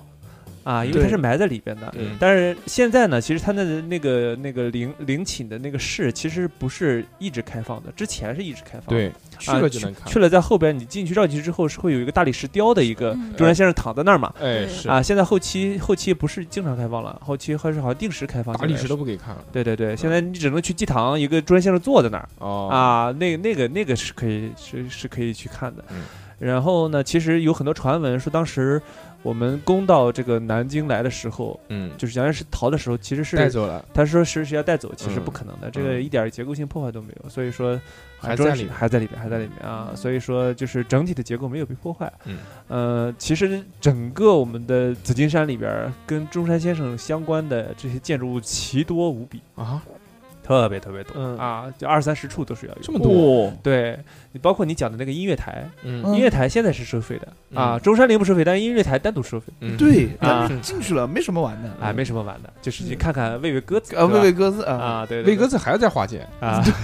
我我我还不如去国防园喂鸽子 啊，所以说那边还有很多很多小的结构，你嗯包括一直往东延伸，呃，其实呃刚刚讲的这个这个灵谷寺景区，嗯它其实都是附属于我们说的这个中山陵景区的灵谷寺它是什么时候的啊，？对，啊。灵谷寺本来是一个明代的寺庙，但是呢，其实已经被损毁的很严重了。你看到那个灵谷塔，嗯，那是民国建的哦，啊，你看到整个灵谷寺景区啊里边儿其实没有多少明代的构筑物了，哦那其实呢叫国民党的一个烈士烈士陵园。嗯，啊，包括谭延闿的墓啊，包括很多这个有名的人的墓都葬在那儿。所以说，整个呢，它其实是一个烈士陵园了。你去看了之后，大部分的结建筑结构都是民国的那这个中山陵里面最老的是明孝陵明祥，啊，明代的嘛嗯，明孝陵。有一个灵谷寺有一个老建筑还不错，无梁那个无梁殿还可以看一对，看那是明代的无梁殿，只有嗯那一个老建筑了无量殿，就闹鬼的那我个，听过，。啊对对对，从那一些野史当中都市传说里面 对啊说无良店非常邪，他们原来嗯这个早年间西祠胡同那些板友闲的没事过去参加什么灵异活动，专啊非常就是专挑一个地方就是无良店。啊，无良殿是一个无什么梁？无梁殿蛮有趣的。我们古代我们知道中国的建筑啊都是木构结构嗯，啊，就是架几个柱子架个梁，对吧？？是嗯的。它为什么叫无梁殿呢？就是它没有这个梁，哦，它全部是。用砖砌起来的。哦，我我以为是那个良心的良，说怪不得闹鬼 呢，因为这边人没良心。没有那个木构木结构的梁，叫嗯无梁殿啊，哦它全部是用砖砌起来普通。的它话这个不好他这个殿是用来做什么的？它本来就是一个寺庙的大殿哦，嗯啊，但后期这个这个寺庙没有了之后，嗯，就逐渐变成了我们现在看的这个结构嘛。这个哦结构整个这个体系嗯，从前面有个大牌坊，有个嗯有个有个门，到牌坊，到后期一直到了塔，其实当时是纪念了国民党先驱那些牺牲的那些烈士，哦，等于建了一个大陵区。嗯，啊，这些陵区呢，就有点像我们之前说的啊，我我们我们想古代的皇帝有嗯陪葬的大臣，对不对？嗯？嗯啊，哦在中山陵的附近就有很多这个，你像谭延闿啊，哦像像那个那个我们说的那个叫什么何宁香啊，就这些下属对都陪着他，对对嗯对一对起对来对这对边，在灵谷寺对是无的梁怪殿，不得啊啊哦，这个闹鬼也正常，对啊对 对对嘛，，都是不要去啊晚上嗯，呃，所以说那里边其实还有很多，像谭延闿当时也是国民党的大员，嗯他的那个墓啊也建得非常好，但是很少有人去。你们去嗯看，很多里边的石头构件，相传都是从圆明园残留的构件运、嗯运到运到南哎京来。呦，这么远，对对对对嗯对，所以很多很多优秀的石构件都摆在那哦儿。那样，当时就是因为我们南京是政治核心嘛，嗯所以就把那些石构件运来，嗯建造他们的那石榴陵。我们来聊聊明孝陵，啊， 明孝陵也非常有趣。其实这整个山就是三三个重要的景区，刚才说的非常对。嗯哎，是啊三个山，啊，也不是三个山嗯，三个山脉，啊，它等于嗯山说丘等于说最早建的就是明孝陵嗯啊，明孝陵等于说出了我们说的现在的中山门，之前嗯叫朝阳门嘛，嗯啊，朝着东朝着东边朝阳门，出来了之后，其实是一个大的区。其实你现在看觉得那边没什么东西，但是在明代的时候，它也是一个围墙的，哦，把那个整个明孝陵围起来，像一个小城市一样。那个明孝陵是不是里面有好多什么石头大象啊什么我的？就呃对只知道明孝陵，石人石马石那石一啊条街嘛，你顺着那一条没街，有，我好像没有见到过什么那一条人石板啊路，你过去可以看到很多的边上有雕塑，还我嗯有小碑我。小小时候还有那种，还得爬，啊不是小时候有要那个摸一跟摸，肯定爬对过来跟的那个是吧石是不是要像摸一下石像拍照的那个嗯照片，据说那些东西是辟邪的，镇镇镇什么东西的？啊，这个呃就跟我们之前讲的那个什么南京的那个象征那个辟邪、嗯啊是一样的，这相当于是呃陵墓前面的神道上面的石兽哦哦啊明白了，嗯就是动物园嘛，啊，对对 对对，石兽啊，其实最早最早开始跟你讲的是一样的，是辟邪的，嗯是驱除邪祟的。是但是到了后代的帝王一代一代的，他的这个选的动物有些变化有些俏 皮，啊，就就不选那些凶的，是那个对 对对搞对，搞成大象，之 前之前还有一些野兽啊，嗯还有像天上的神兽啊，后来就变成了现在的。你看明孝陵还有骆驼，这是之前从来没有的嗯啊。这个这个还有很多，明孝陵算是开启了明清两代皇帝的这样一个陵墓制度的先河吧。嗯明清两代基本上都是按照他这个套路来的嗯啊。他这他这他这个明孝陵很有趣，嗯，我我知道你们肯定走过那个石像路，对就是嗯两边一一对一对一对对，是的，对，它有是很多对儿，而且呢，非常有趣的是，它是先是一对儿站着的，再是一对儿跪着的，再是一对儿站着，啊再一对儿跪着，有马呀、麒麟啊、嗯大象啊、骆驼啊，还有是蟹豸啊等等。是这些石头都是呃都是那个时候传下来的，啊都是对对老的，不是后建的。啊，当然是了，当然是哎了。呀，小何老师考你一下，那个谢志是个什么东西？怎不么知写道？啊不知道，谢志你知道吗？我好像知道怎么写，我有这个娃。嗯好，了，不会写。谢志这个啊，这个我我之前查过，正好嗯，这个撞到我的枪口上，我不知道讲的对不对啊？之前去青岛的时候，在那个法院门口看到，说诶，这个东西为什么长个脚？所以一般就是人家不是门口银行门口都挂个狮子啊，就摆个狮子啊，嗯摆对摆个对麒麟，是对的，吧？或者摆个大象招招财嘛。他摆两堆，我也不知道是什么东西，但是它像独角兽一样，中对对国对对独角兽。嗯，我就查，我说法院门口摆什么，百度一下发现了，这个发现两个字不会读， 然后又去看拼音，知道这个是谢志是不是还有路端？啊，对不谢？对？就我知道。谢志这个东西呢，就是能能口吐人言，明辨是非，就是一旦看到就是就比如看到小恩，嗯，坏人，咔吃 掉；看到嗯好人，你走吧，就是他可以嗯判断这个是不是奸臣奸佞。对在法院门口。公正的象征。对，嗯，嗯，嗯龙生九子里面有没有他没有啊？没有，就不是九子，他符合。嗯，好，我们继续。啊。 对，你说的路端也对，路端也是一个角的啊，嗯就长得比较像嗯啊。宋代的皇帝的神道上是路端嗯啊，到了明清的时候就变成谢豸了，进啊化了。啊，对，所以说，但是呢，你们走过这条路了之后，它有一个拐弯儿，两个大柱子，进去了之后还有武将和文臣，哦，不知道你们走没走过？我你们我就没了。你们看来没走过印象最多的就是那个动物的路，对我，只你看就到过石，你就石石像，对，你就后面我就没看到。哎，你就说再往里走就都快到他的墓了， 哦，怪不得啊哦我说明孝陵陵陵在哪因？为走的不够久。哎，啊明明孝陵里面埋葬的是哪一位？朱元璋呀，哦哦哦哦，要死了 你！ 这个你都不知道啊？ 我不知道，我不知道，嗯、这个陵墓为什么你们就老一八一直一直走不到头呢？嗯因为它跟明代以前所有的帝陵的修建方式不一样。嗯，我们你去看这个唐宋的陵墓，它就是远远的一看，前面一个大土包或者一个是一个山，嗯那就是陵墓了。对，这个神道呢是笔直一条路，顺着这个道路就一直一直走了。嗯，但为什么你们走完石像路了之后就发现就没了。呃没了？嗯，是因为呢，它整个的形状是一个北斗七星形哦，这样啊哎呦 啊啊会玩，使我想到了机灵小不懂。啊！它这个我们知道为什么叫叫这个这个嗯，明孝陵，明孝陵为什么叫明啊？嗯，你们看这个《倚天屠龙记》也知道是明教嘛，哦，啊，，跟这个信的这个拜火教有关。嗯，包括后期的《明实录》里边记载，朱元璋也是非常喜欢道教的、哦啊。他包括你说的很多旗子，他们旗上都是有北斗七星的。嗯，所以说，它这个整个陵墓形状，从我不知道你们注意注意没注意啊，就是这个石像路的尽头是有一个叫四方城，里边有块大碑我听过，听过，四方人听过的，哦啊，四方城有个大碑啊，从那边开始，然后这几个点点好了之后，你摆出来就是对一个啊，就是一个完整的这个北斗斗七七星星啊，但是呢，这也不是呃官方说法，就是嗯史书上没有记载说就是修成北斗七星形状，哦，但是但这是后人一就看，摆了这个形象，你一看就大概是明白是这个样子嗯，啊。懂了，然后这个地方它的陵墓修的叫独龙布、独龙腹啊，嗯就是一个小土包，是紫金山前面一个小小的小土包嗯，啊。这个地方说形势非常好，你葬在这个山里，后边背靠着整个紫金山，所以这个风水极佳，所以龙就脉修在那儿啊。其实你再往里走走，里边还有个非常大的楼，像一个像像我们说鼓楼一样大的，叫方城明楼，啊，就相当于它是它的祭堂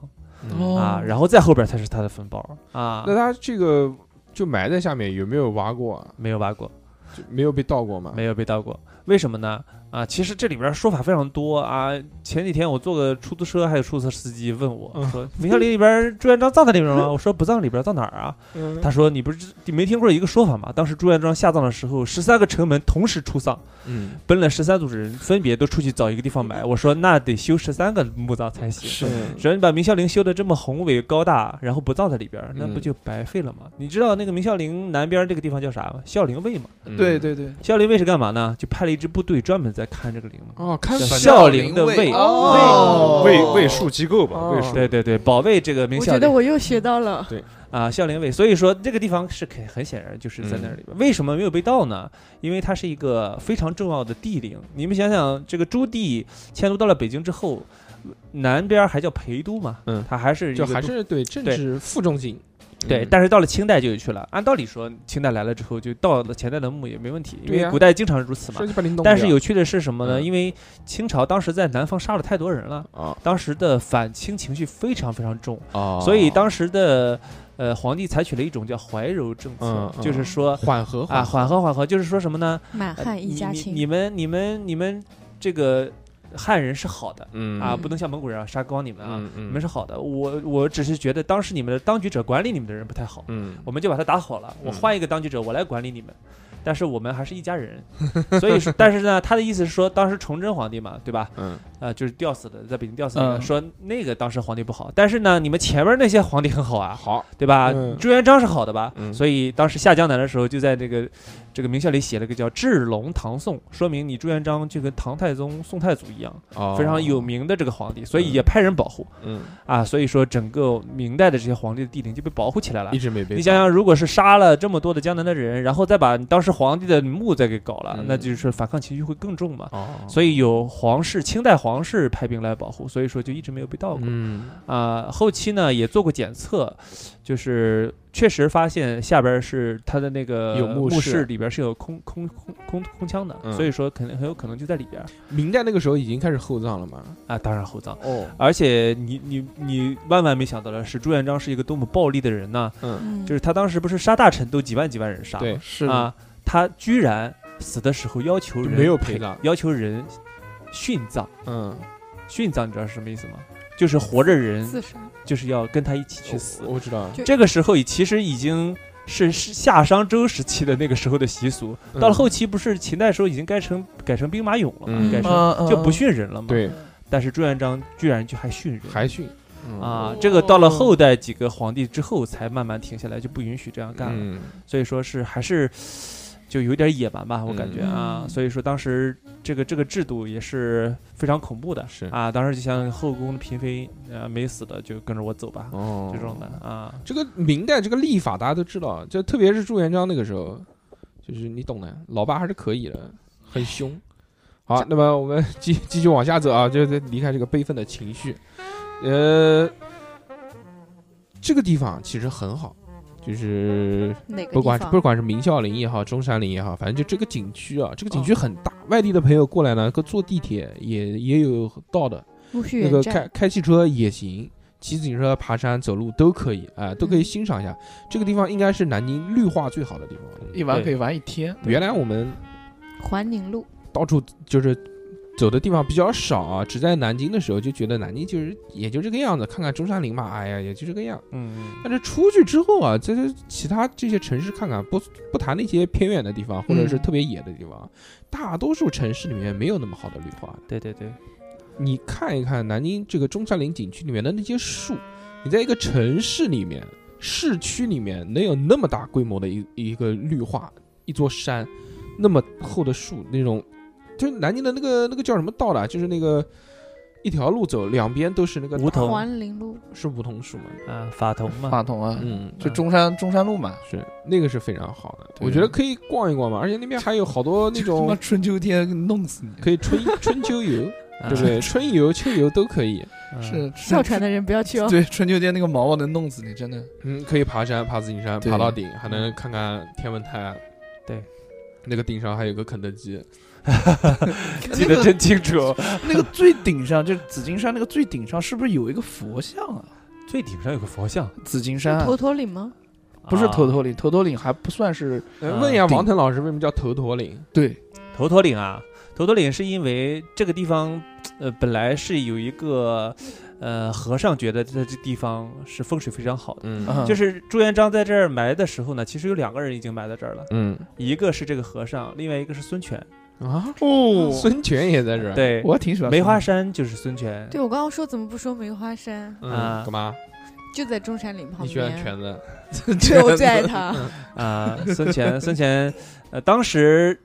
这个和尚是被墓被迁走了嗯，啊，但是孙权没滚被迁滚。开！ 啊跟我孙没权关系孙权当时说朱元璋说，那就让他，他也是个英雄嘛，哦也是皇古代皇帝嘛，就得给他当我个给我给我当看门的嘛。嗯，那你那可以个看到绕到那个地方就绕绕绕过来了。啊，哎，那头陀岭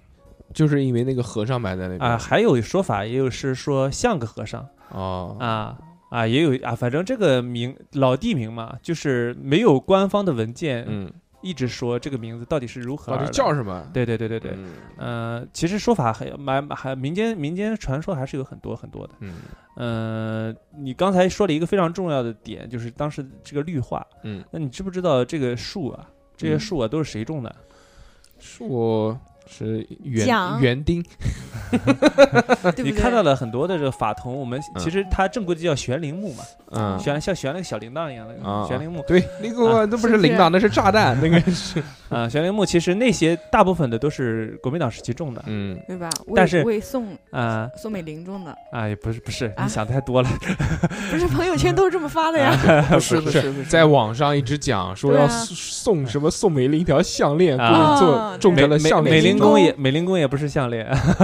就是美龄宫的那边那个线儿，就是项链的这个线儿对，嗯啊，，其实是先有的这个线儿才有的美龄宫。哦，啊啊网传是假的，嗯辟谣了。对，所以说这个项链儿也是假的，没有这嗯这个这个没杜有撰这出个来说说法法。啊那为啥要种那个法桐呢？呃这法桐太难受了。呃，当时是这样的，当时就是觉得是观赏木嘛，嗯啊，而且它后期你我们现在看了也很壮观，对不对？嗯嗯当时种肯定没有那么大。对，呃，观赏木就是希望它能长得就是大一点，遮一下，因为我们知道，一直到民国初期啊，嗯，紫金山是个秃山、荒啊山。哦，真这的，我跟你说啊，就有多就有这还真不就知有道。多新奇呢，嗯因为古代我们是没有雾雾霾的，对不对？嗯嗯，古代拍的老照片，民国初年的老照片，你站在市区，站在那个中山门上，中山门里边儿嗯是可以看到明孝陵的那些石刻的。啊，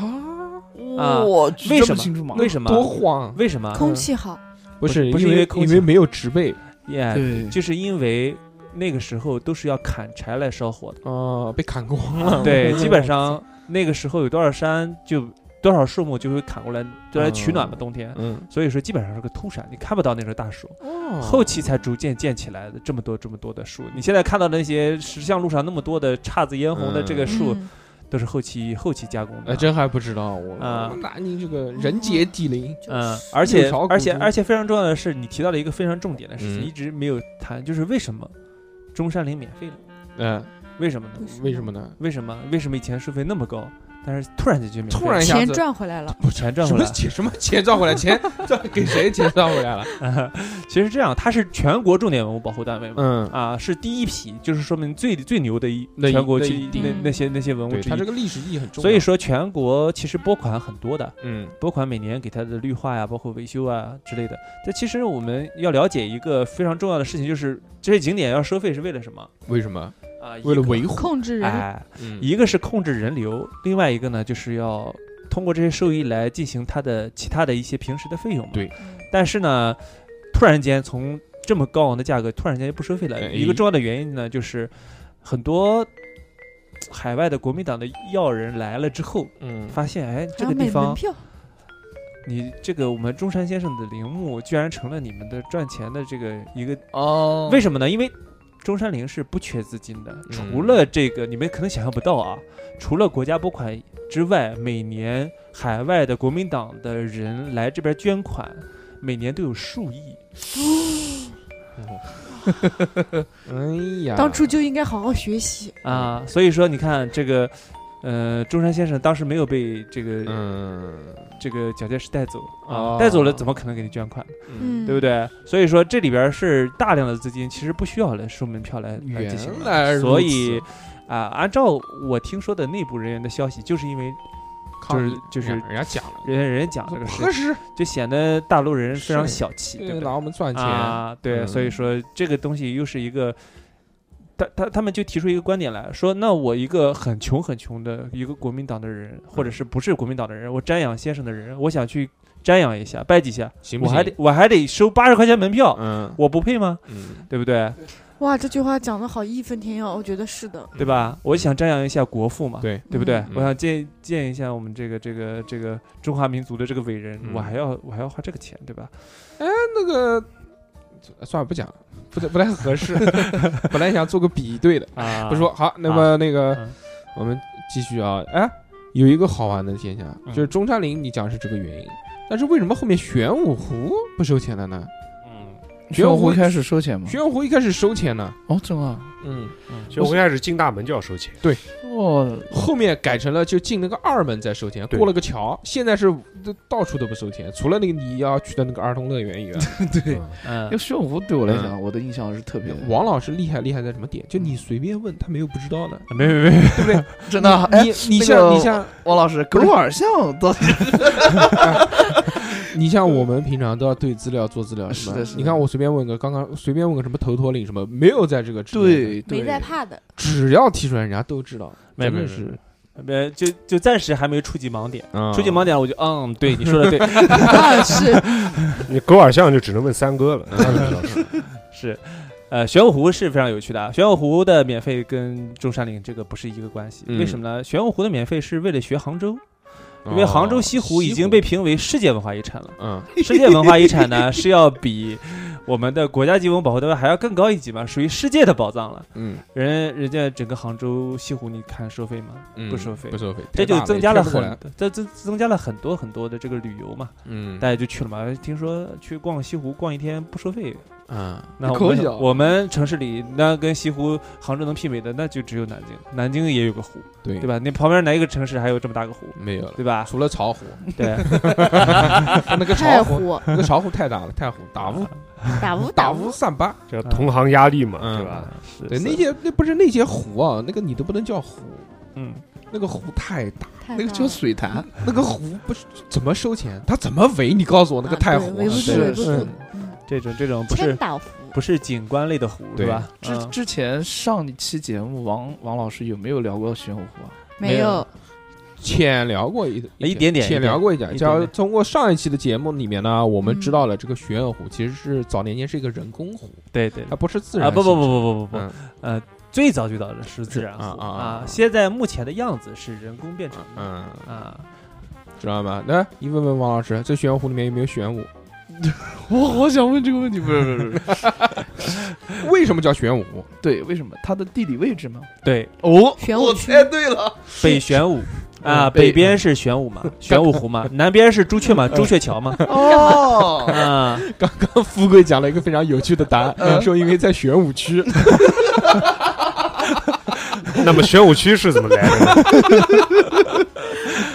可以可以可以，他在鼓楼吃啊，他哎，这个也你好烦啊！不 是，就这个也挺有趣的，因为我们就生活在这个地方，嗯是嗯我们我们听的太多了，就听习惯了。小像从小就是小时候呃去住去马来西玄亚湖，去玄湖，去玄湖，嗯，对，你不觉得这个是一个很神奇的地方？对。但你有没有想过，你到一个城市里面，嗯，你说今天我们去青龙潭，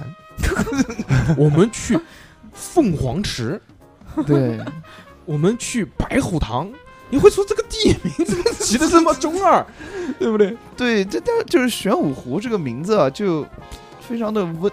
就这个好上口，啊有没有觉得？就很你喜废话，你讲了这么多年，就我，但是啊是我就觉得就是很那个，就是还还挺这个。像古代人的这种神话故事，就是的串在一起，你就很难看到有一个什么神龙路啊，什么皮球街啊，有这种神地马方路，嗯，左青龙右白对啊，中山龙盘石头虎踞嗯，啊，，哦龙盘，路、石头山就是虎踞嘛，哦对啊虎虎踞路虎踞对路，，龙虎城，左青龙对啊右右白白虎虎，哦啊， 老牛在，龙头 人，嗯，你要让人家让王老师讲一呃，讲，对行，讲一讲学老问不正经。对，东方青龙，西方白虎嘛，嗯中山龙盘，石，头山是虎踞嘛，嗯呃，北边是玄武，南边是朱雀桥哦啊啊，朱雀塘，还有朱雀塘，这是一条河。嗯，真的有这个地方，对对对，所以说所以说这是方位感。啊，其实当时最早的时候，玄武湖要比这个大很多很多。嗯，啊，后期逐步逐步变小了。所以说，那个你现在看到的，我们知道上边儿环州啊、灵州啊、凉州啊，对等等啊，现在这几个州啊，嗯，嗯、之前是没有的，都没有之前是没有的。为什么呢？那后期逐渐的想把这个湖打造成为一个旅游景点，嗯，不是旅游景点，嗯是皇家园林。哦啊刚开始呢是就是我们的六朝时候，嗯宋南朝的这个这个宋呃什么呃宋齐梁陈，哎哎，刚刚刚你讲快了，小何老师考考你，南京六朝古都哪六朝？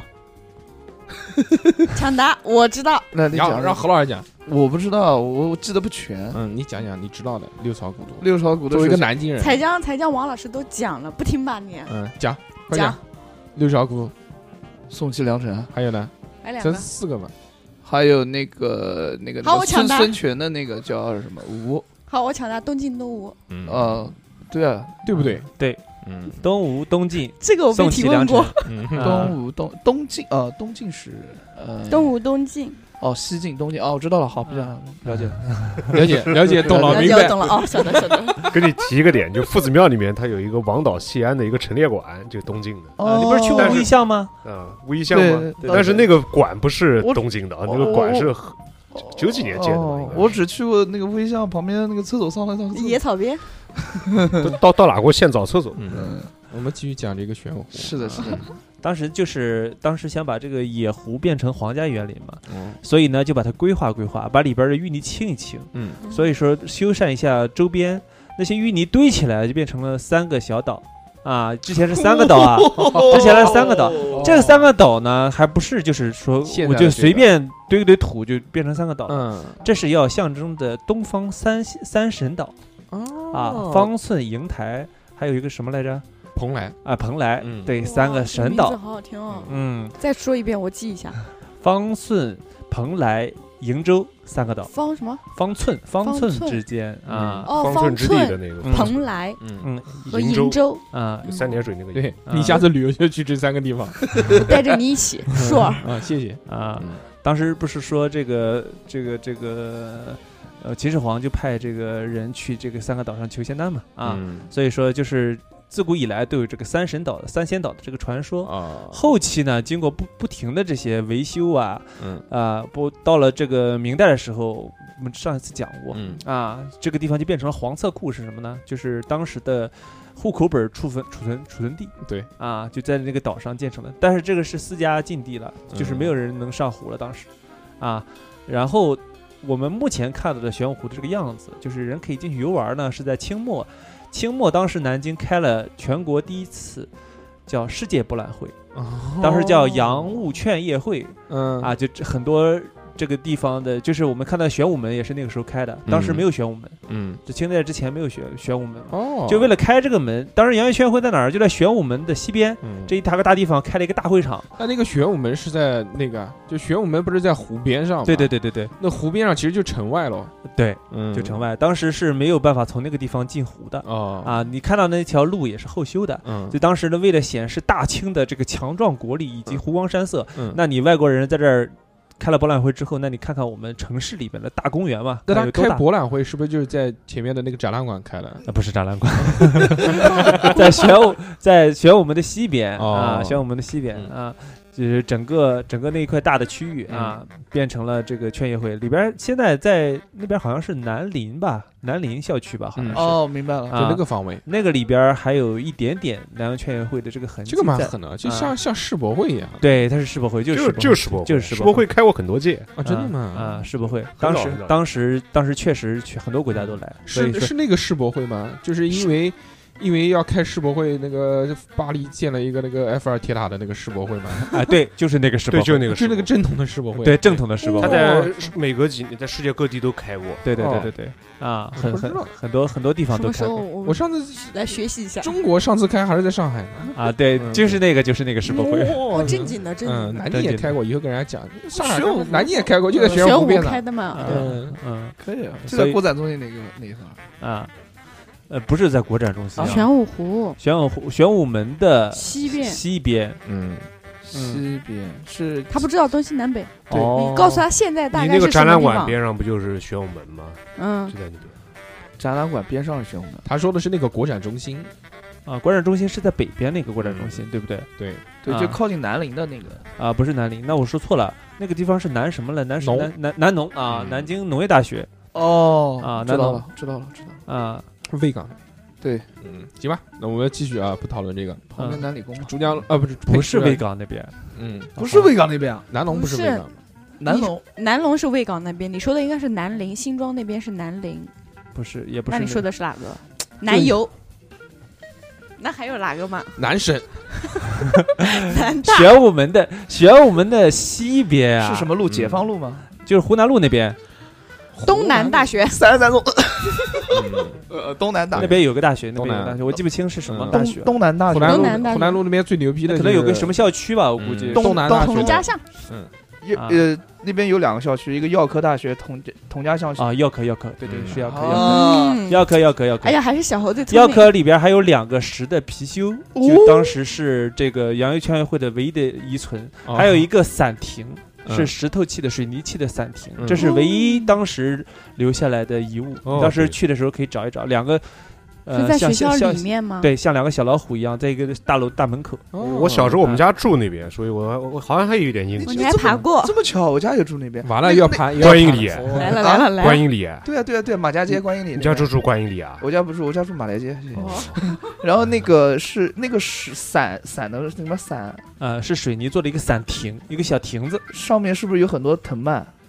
哎，对对对对，哦，我是知的道对那个地方，我知道。我说知道哦我爬，过，但是我爬过，嗯我确实爬过。现在要看不了，因为疫情原因，所以大学都不给进。对对对是的是的嗯那我们没事，我就喜欢坐那边。我们打完篮球就喜欢坐那边吹吹牛什么的。哦哦，原来我们坐在我们坐在历史的，对，坐在以前博览会的遗址上，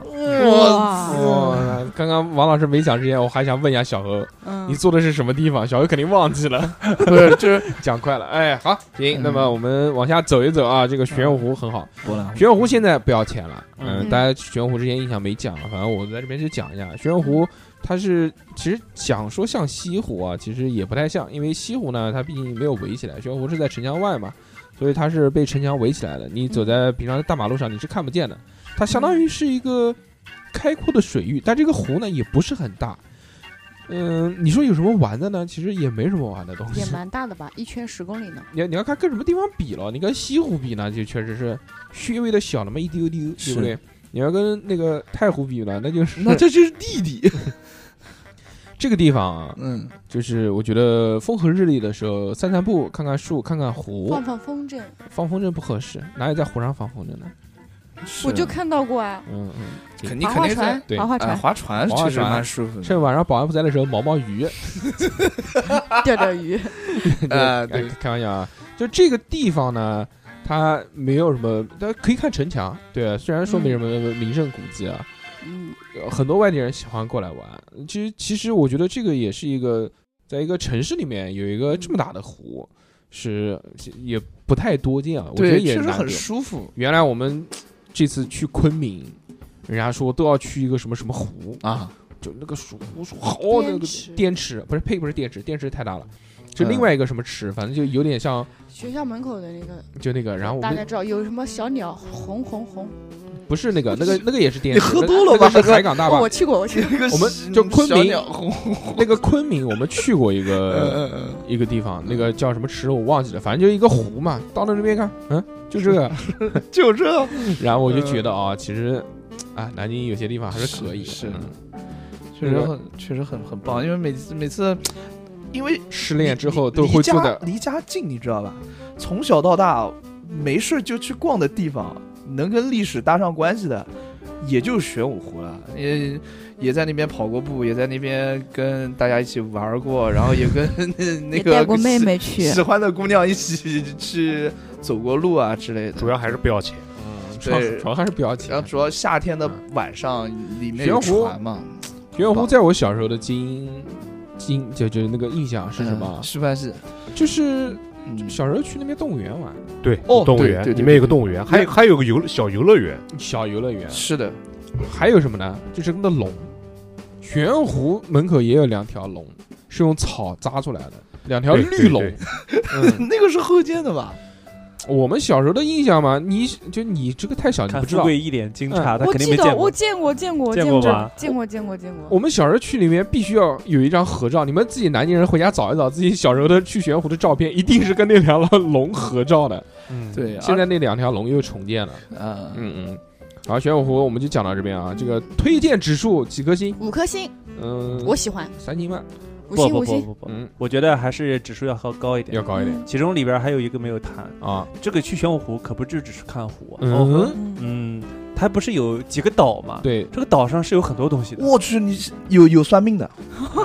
你们有算 命的？我算什我么我在那个玄武湖里面算过命。哎啊 对对，原原来是有机器我算跟的你，哎说现在不给进了。算命的为什么在这地方有算命的？因为是哪个大大家好像在里边儿叫什么忘了。是不是有个四啊？哎，他说的很对，嗯这里边有个墓叫郭普啊，敦，对对对对对对，郭璞郭璞，嗯这个是个什么？来聊一聊，郭普敦可厉害我来了你。不知道啊？嗯我天我哪不！知郭道。普敦，郭普这个人太厉害了，郭普这个人神乎其神嗯啊，写过藏经嗯，啊，是以前的，可以说是所有的研究算命的、风水的都拜他为祖师爷嗯，哦，不是周易吗？啊。不是不是 周易，周易是个书名儿 啊，所以说这个郭璞非常厉害啊，嗯在各种传说里都有他哦啊。嗯相传那个一进门有个小土坡，上面那个墩儿，说是他的墓哦啊。呃，当然里边儿其实还有很多建筑啊，还有很多这个湖神庙嗯啊，还有这个民国建筑也有啊，包括现在你去。在中间那个大洲上，不是有一个先锋书店的一个分店吗？是的，啊，那个也是民国建筑哇，啊，还有一个庙，一有一个塔，嗯，哎，你们你们有没有发现啊？这个里边儿的建筑物点的话，大概有六七处嗯啊。但是其实你们为什么没有见到呢？是因为你们几乎都走的是环湖路嘛，嗯，就沿着水边你走你，们没上去，哎，就没有直进上到这个嗯整进到这个个小岛岛的嗯核心区，哎他们几乎都建在这些呃树的里边。哦，我是怎么进去的呢？因为啊呃，我我你妈的，你带这个心爱的女孩子嘛，都是找人少的地方嘛，那那没人的黑的地方，不是，你还错了，里面人挺多钻的。小树林那种。我跟我因为是我跟我妈小时候去那个你，跟你妈你妈小小时时候候还可以，我我我小操我小时候跟我妈去那个凉州打羽毛球。嗯啊，，那个地方比较空旷，然后嗯有一次打完了之后，我就跟我妈闲逛，就逛到那边去。嗯，对对对，然后呢？然后就看到刚才啊王老师、不好意思，对不起，我不应该问。然后这个问题，好，王老师继 续。嗯所以，所以嗯建议你们去这个游玩的时候，就嗯在水边戏水的时候之余，可以看累了可以啊、进到岛的内部去看一看啊，对很好玩啊其实里边有很多的，包括还有我记得还有一个民国的一个很大的建筑物，当时是一个一个同学会。啊，建的一个民国建筑物也哦非常、非常气派。嗯现在好像是里边好像也没有什么人，好像是暂时没有使用吧。嗯，啊，就是你要是去里边的话，非常有趣，就是因为它离这个河岸还是比较远的，嗯，你就完全不感觉是在一个湖的里边，而且那个所有的这个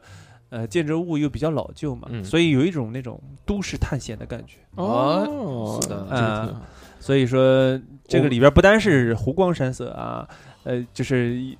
呃夏天的时候看荷花是吧？对这个是，呃这个还旁边还有什么好像是赛艇队的吧？嗯，那帆船，对，啊，帆船赛艇呢，嗯除了除此之外，还有很多小细节在里它那个什么南京水那个体校水上体校就在那里，嗯情侣园也有。嗯。啊，情侣园原情侣来嗯啊，不不谈这个啊，就是玄武湖这个东西，我们原来去的特别特别多，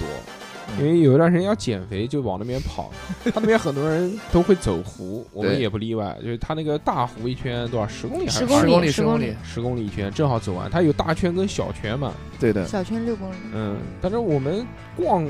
的时候呢，因为就已经走的气气喘吁吁了，所以也没有什么太认真去去看这些东西。就是每次都就一提到玄湖，我就唯一的印象就是很累，我我们约都是去玄武湖锻炼嘛，嗯。嗯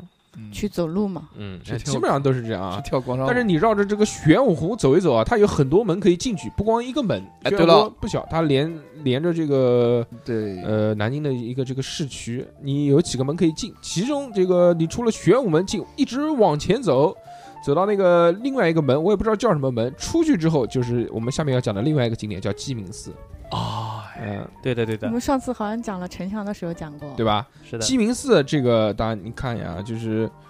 有一条路，那个路叫樱花大道，嗯对对吧？那个应该不叫樱花大道，反正就是到两四月份那边就跟那个地方叫元解宵放节一样解放路解放放路，对解放，路就我讲的那个，他那个地方呢嗯，还行，我觉 得，但是行什么不行你就就说，但是也不至于要那么多人。是你这样还不如哎每年的，四月份嗯，就就是樱花开的时狂候落，是的，就是如果不不是赶上疫情啊，就推荐南京的呃来南京的外地朋友们，除了那个玄武湖那边可以看樱花以外哈、还有南陵也是对可以看樱花。南陵那个樱花确实很漂亮，而且人相对来讲比那个玄武湖解放南路陵校园那里边边也非常好，要对是的，是非常好嗯看，南宁那个有一个食堂超棒，是真的。我就因为 大少老师三句不离吃 的，太清晰了啊。原原原来专门去兰陵食堂里面吃，它有一个叫什么什么园，就特别小，一个上小二楼，很好。好，我 们那不是男神吗？我们不是拉不是我们拉回来啊，那个讲到鸡鸣寺了啊，鸡鸣寺我觉得它这个虽然樱花树没有那么大啊，但是这个每年开的时候人那么多还是有原因的，因为它拍出照片来确实很好看，嗯，因为。一般没有单独拍樱花的，都是樱花跟鸡鸣寺那个古建筑一起拍。对对对，那么我们现在问题来了，鸡鸣寺嗯，是不是古建筑？来嗯，我回答啊，你回答，是的，还有吗？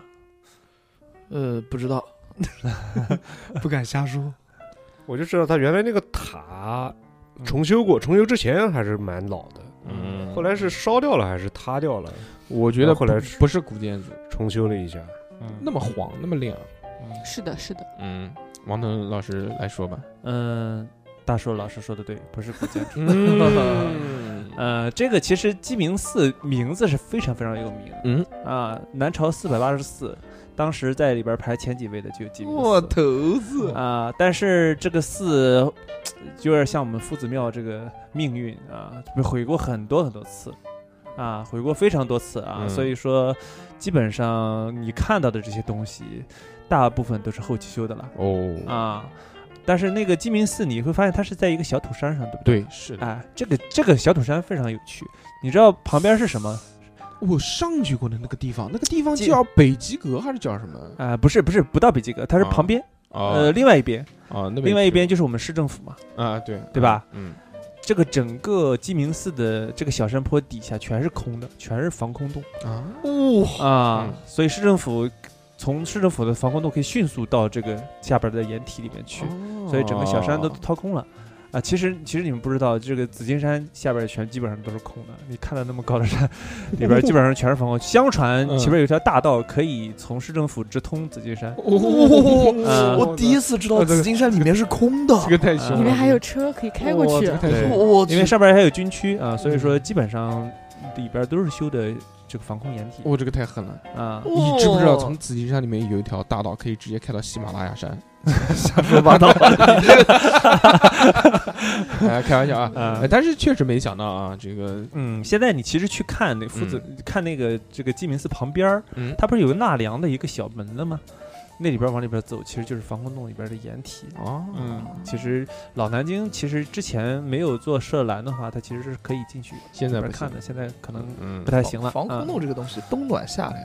嗯鸡鸣寺这么有名，拍出来照片，它虽然这个寺庙不是很大啊，嗯但是确实第一它在市区里面啊，这对个地理位置非常好。很好。你像对就像什么那种什么寒山寺啊这种地方一样，嗯，还有呢，它这个确实它地理位置比较高，在市区里面比较高，你这个对登高望远，你这站到在这个楼台上面，你就可以非常棒。哎，棒啊！你就上去点一碗素面，坐在那个阁楼上面， 哎呦，一边吃面一边欣赏台城和那个叫什么来，玄玄武湖啊，嗯哇，这个风景绝佳。真的是这样。嗯，而且鸡鸣寺门票也不是很贵，对十五块钱，十五十五块钱嗯还送你三个三炷香，三炷香，而且啊据说鸡鸣寺是求姻缘的地方，啊，好像有这个说法吧？嗯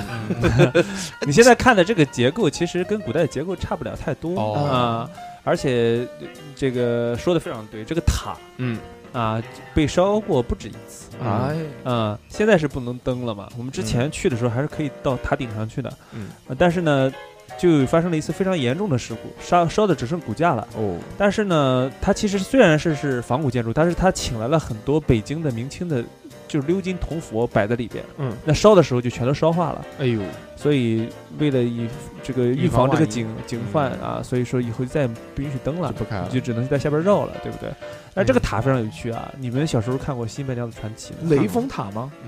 这个就是雷峰塔取景，就是取的我们这个塔啊，嗯，啊。现在大家回去看啊看看，其实不是杭州的，其实就是南京的塔。对啊是的，是的，还有瞻园里面也去过很多景，对，嗯瞻园就是当时那个许仙不是去还伞嘛？嗯，还伞当时那个白素贞拜变出了一个白斧，嗯，这一个荒草堆，他不是变了一下十个法力变出一个白斧嘛？那个白府那就是个白张斧园就吗取的瞻园的景。嗯哦，对很棒，嗯，呃，所以说这个地方得天独厚嘛，又靠着城墙，啊、又靠着玄武湖，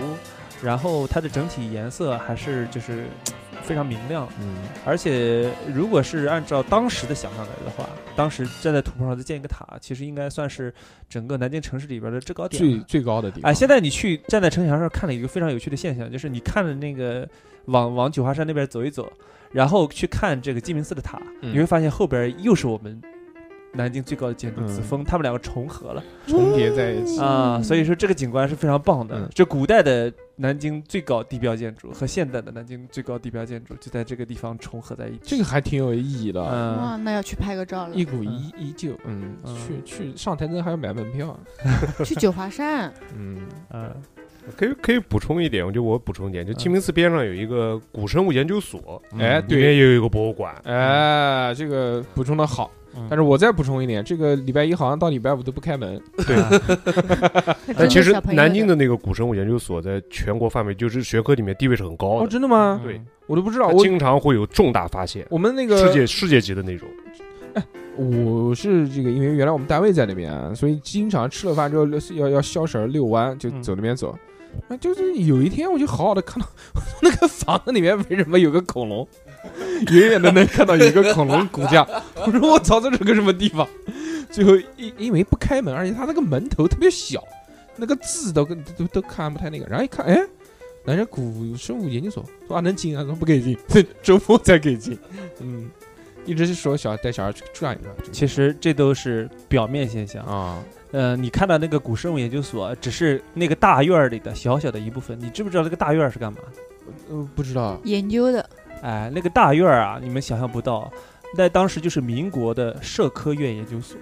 哦，对我我知道这个，你一说我就有印象了，嗯因为他那个门牌上面有贴，对对就古他原来是什么什么什么嘛，南京你就你南京的这些古建筑外面啊，你走一走，它都会挂牌子，对就这个东西原来是什么什么什么对。对对，就文物是保护碑嗯是不是我们如果从鸡鸣寺那条路出来，往那个北京东路走，不是右边对有那个山嘛，一对排房子，对对，就是对在就隐藏在山里面的，嗯，不是没有，也没有隐藏在山里面，就就在路边山上。山下山下嗯山下呃山下山腰山腰山腰，嗯，山腰，你说的是另外一个了。对啊山腰是另外一个了。这个好，这个地方推荐大家去啊。山下里边儿那除了我们说的这个社科院以外，哎，里边儿有好几栋房子，嗯，有地质研究所，对有十余所。十余所这是什么呢？就是历史语言研究所，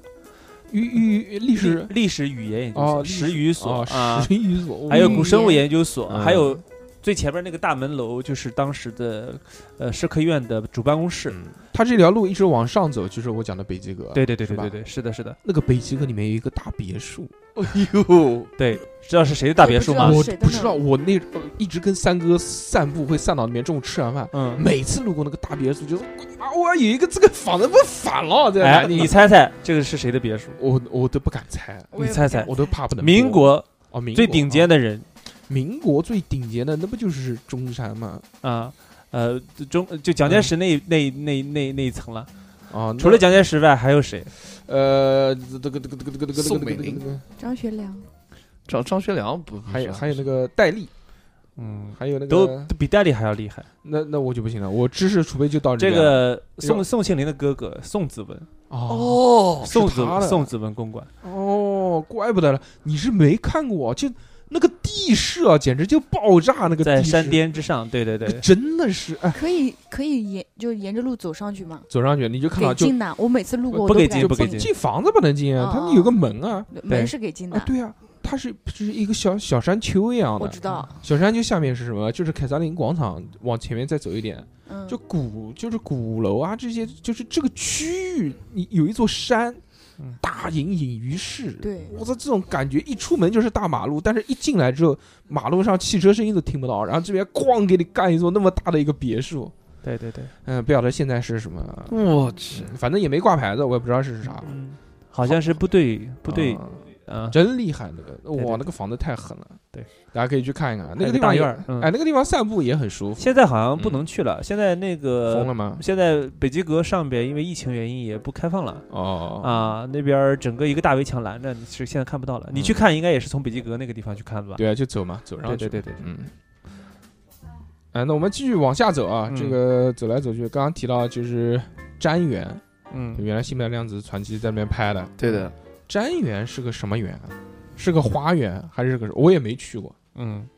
就吃过蘸园面馆，我还也没吃过， 真的，啊瞻园跟考它试有关吗？嗯没有关，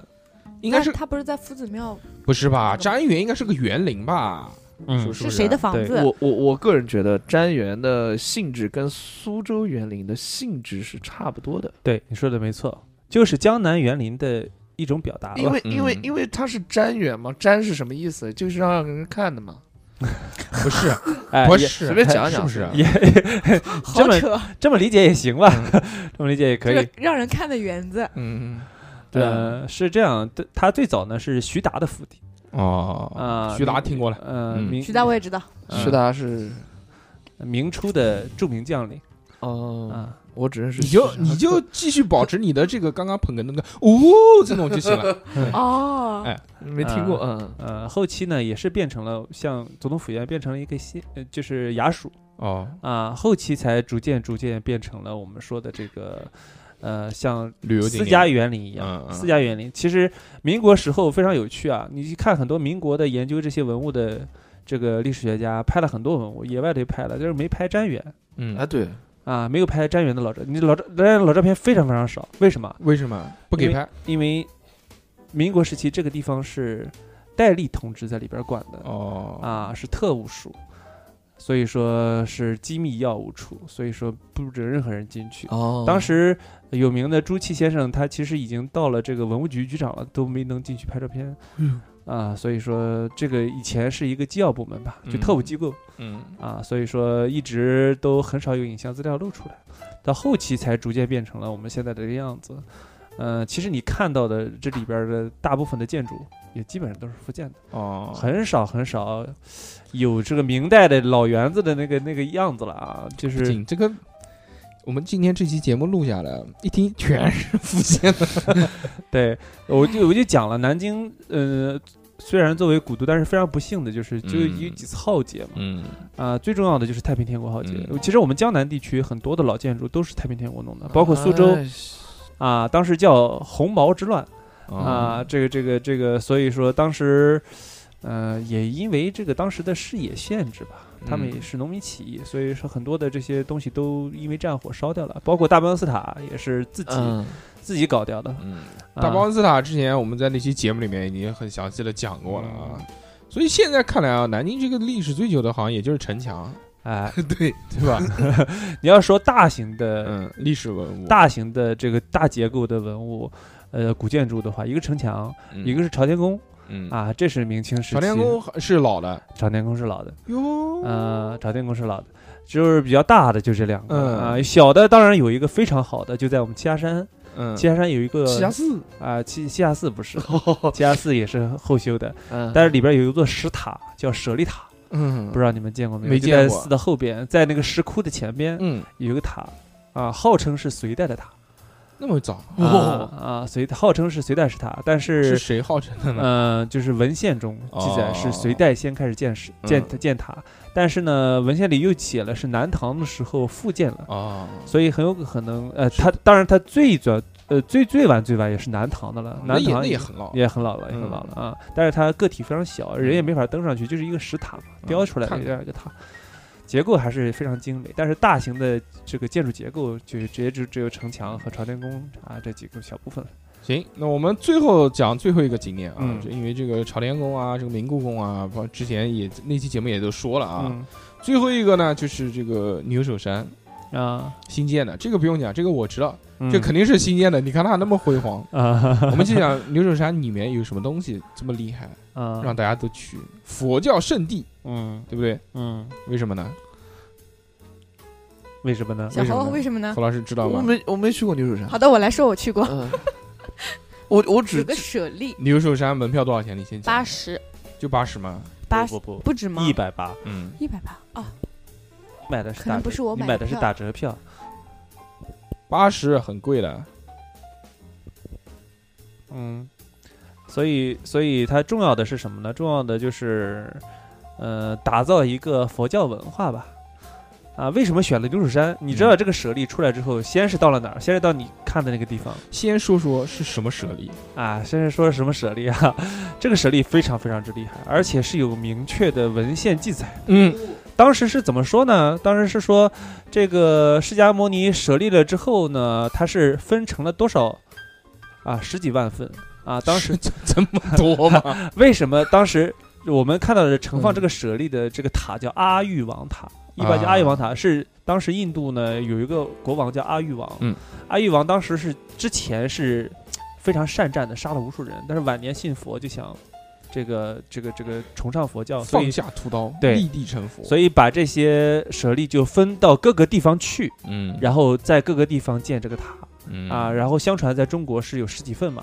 呃，这个塔呢，这这个舍利相传就是由印度僧人来带来的，因为哦你你们现在可能不太了解啊，这个佛教其实不是在印度最发达的，印度现在最发达的是印度教，嗯印度教和佛教还是有差别的。嗯当时印度教发达之后是要驱散佛教僧人的，所以哦说佛教一度在印度是活不下去受了。到打压所以就马上把这些圣物都移到中国来了。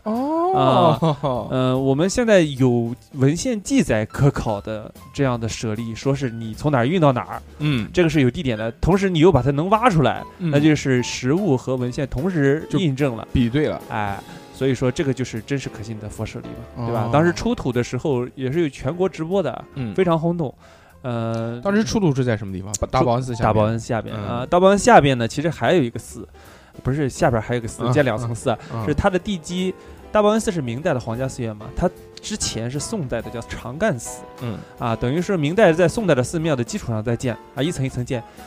它这个舍利其实是宋代的地宫，不是哦明代的地宫，哦啊挖出来了一个就是我们说的这个地宫窖藏，嗯啊，里有几层的金金的、石头的、玉的盒子装着这个舍利。嗯，一层又一层，啊，通过它上面的记载说，这是释迦牟尼的头盖骨舍利嗯，啊，头盖骨烧掉之后，就是留下一个这个叫佛顶骨舍利。哎对对，顶骨舍利就是头盖骨嘛。嗯啊，你你们你们如果去那个地方看到那个骨的话，你就会发现它非常厚，它嗯大概有三四厘米那么厚，嗯上边镶了镶了各种各种各样的，宝石就不是宝石，就是我们叫它舍利吧，就各种哦颜色的晶体哦，啊，就一大块儿嗯啊。这一块儿当时经过佛家的这个佛教机构和我们科学机构推理，就是说啊，就认定了它是佛顶骨舍利，释迦摩尼的头骨舍利，，对对对对对，所以说非常厉害啊！之前在这个之前出了就是非常有名的，就是西安的那个法门寺，嗯，是佛指骨舍利，它嗯就是一个手指头的有一节骨头哦啊。当时也盖了一个非宏非常宏大的寺庙，嗯，啊就给放他出说：“来他说说一个直头都盖成这嗯种，我们南京搞一搞，我们南京是头骨舍利，我们哎，南京这个跟头骨好像非常有缘分嘛。啊，他唐三藏的那个头骨也在南京，对对对嗯对对，其实你看那个牛首山的，它那个建筑物的外形不嗯是有很多的那孔洞嘛，是个大穹顶嘛嗯，对对对，它对其实就是仿造顶骨舍利的对它那对个对造对型对做的。一个罩哦，啊，是的，是的。但是其实牛首山啊哎，为什么要选择牛首山？为其什实么你看这个顶骨出来之后，先去到了哪儿了？首先是你说的那个展嗯厅，朝天宫的展厅，对，后来又被调到栖霞寺去，嗯因为栖霞寺在古代是非常有名的，它当时是四大禅宗之一啊，这么厉啊害，对对对对，非常非常香火非常旺，后来才搬到牛首山去。哦，啊，牛首山呢，不是说我们南京看看哪个地方没有山，想嗯建个景点，我们去找牛首山吧。不是，牛首山也非常有名，牛首山是牛头宗的，就是就是开开开祖的祖庭嗯在这儿。牛头宗那是个什么？是什么？哎，我们知道这个呃，佛教分为很多分支，嗯禅宗、净土宗、华严宗、牛头宗，嗯 就是说到了不同的时期呢，有一些 大家嗯通过研读这些经书，嗯提炼出来了一些更更新的观点。嗯，通过他的这个方式继续研究下来，就成呃自成一派哦，开宗立派，对开宗立派啊。哦，但是呢，这些开宗立派不是说我想到一个想法，那我就专门开一个派，必不须行由当时的非常重核心的大法师来，嗯，就是认认证证说你这个确实是行，对是正统的这个同意你佛法开开开宗立派哦啊，，所以说当时的这个牛头山，当时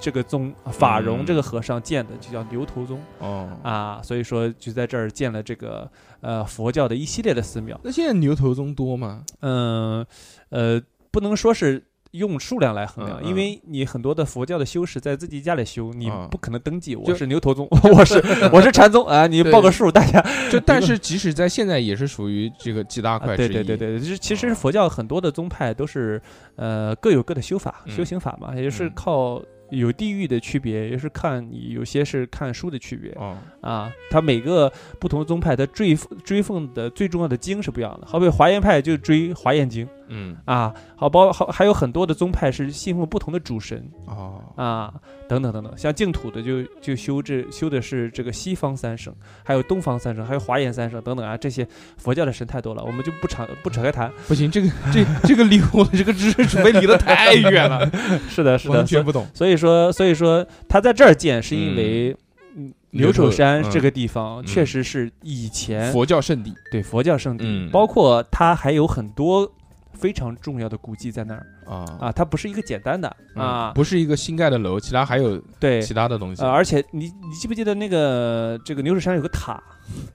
没去过。没去过啊？这个塔以前是有一个老有一个老塔的嗯啊，包括它的山上也有石窟，嗯有点像奇亚斯，哦，啊，但是石窟都非常量非常小，非常少。啊，这个地方其实，在山的我们看到那个舍利的盖的那个那个佛顶宫，其实是在整个山体的北侧嘛，嗯在南侧其实也有好几家寺庙，哦啊。这个这个自古以来就有，包括山的山体的南侧还有非常重要的南唐二陵嗯，哎，南唐二陵我听过了，啊， 好，因你为阐述一下，你听过吗？没有你，有没有去过南唐没二去陵？过，我就南唐二去陵了是牛 首山。南唐二陵跟那个梁山悲财那个是不是一起的不是啊？好，那我没去 过。梁山碑才是在江宁嗯啊，，是在整个城市的东边，嗯，它是在整个城市南边不啊好。不好意思，啊，南唐其实我们是一个，是我们讲十朝都会，其实也是其中之一嘛。嗯啊，南唐的两个皇帝葬在这儿，这两个南唐皇帝不是很有名，但是他两个皇帝后后边第二、第三代就是接下来第三代非常有名，嗯是啥李煜？哎，李煜哟，啊哎小呦，哎哦楼昨夜又 东风，我是文科生好吗？啊，哇那可以对啊，，但是李煜没有葬在这儿，因为当时被宋代吞并了嘛，嗯就掳到洛阳去了，他就葬在哦洛阳，他爸爸和他爷爷就葬在这儿啊河南啊，是这样的。所以说，整个这个关系啊，包括郑和的衣冠冢也在牛首山嗯，啊，所以说这个这个还是可以以去看一看啊嗯。其实里边的呃细细小细小的这些小景点是非常非常很多多的非常多，嗯毕竟是一个非常大的山嘛对，嗯在我们南京的南边还是一个非常巨大的山。而且景景色特别好，所以这期节目一定要听，嗯这期节目不听的话，你去也就去了看哦，看打货打打啊，多多多。，嗯哎，刚刚讲到这个头骨舍利啊，嗯，头骨舍利拿到牛首山之后，那那个大报恩寺还有什么？大报恩寺有它盛放舍利的那些，呃，不是， 拱门在南博和世博，呃，嗯，这个有它，你知道这个舍利不可能就是随便放放放在地宫里对，啊、你知道这个有整个器皿舍利啊，嗯它的包裹非常严密的。嗯啊、它先用一个小玉玉做的棺材放在里边，哦然后玉做的棺材放在一个银的盒子里边，嗯银的盒子再放在一个金的盒子里，哦金的盒子再放在一个金子做的塔里边。哦，然后这个塔里边还有供奉了金色的这个莲花呀、拂尘啊等等这些细节，然后把这个金色的塔嗯放在一个石头盒子里边，哦，再把这个石头盒子再埋在地宫里边。嗯，一层又一层大报恩寺博物，一层馆呢，就是展除了舍利之外这些盒子又一层嗯，和同时出土的其他的这些文物，啊，包括它还会展这个。经过考古发掘，挖掘出来当时长干寺的基础，嗯，就就是这个哦哪块是哪个大哦哦啊殿，哦哪块是其他的偏房，哪块是嗯塔基，啊，是这样的。哦那我们去牛首山地宫下面，等于说其实没有看到那个舍利嘛？啊，啊，看的是牛首山嗯啊，对啊，牛首哦山有，嗯牛首首山山有谁有地舍宫啊利？牛首山有舍利啊，就是但是那这个个小小的，对，小小而的。而且就是它不是什么时候都开的，初一十五好像拿出来，嗯其他的时候都不拿出来。对，所以嗯你去呃就外地的朋友来牛首山一定要挑好时间，对，对对，嗯对要确定，要不然其实白跑一趟，那个也看不每到个月的初一十五，那个是最重要的嘛，对对吧？是，的嗯啊，佛教朝圣一定要选这个时候去。啊这个这个是去看看最最当然，那个时候你你也要人考虑多也是人山人海 嗯啊，大家都是这么想的。嗯。今天我们聊了这么多关于南京的古迹景点啊，这些景点呢，大家相信来南京旅游的时候，必须要去两三个，对吧？除了除非你像我一样去去每个城市只，是为了 吃。啥也不去景点，但多多少少会去一去，对吧？跑一跑，转一转。嗯但是这期节目听下来之后呢，希望各位有一个基本的印象，这就像什么呢？最好是你来南京之前，你听一听，然后跟着我们这个路线走一走，啊，对 这，就不一样了，就感觉你进博物馆之后租了一个讲解的这个小小小听筒，是戴在耳朵上面一听说，告诉你这个是什么，那个是什么，我们的左边非常有趣啊，这个这个就非常有趣了。是的，呃，这期还是感谢王老师啊，客气客气。来我们的节目，告诉了我们这么多知识。身为一个南京人，真的是无地自容，对自己的城市这么不了解。 当然，富贵也就无所谓了啊。对我是 外码，你好烦哦。行吧，那么这期我们就到这边，感谢王老师，我们对下期再再见，拜拜拜拜拜拜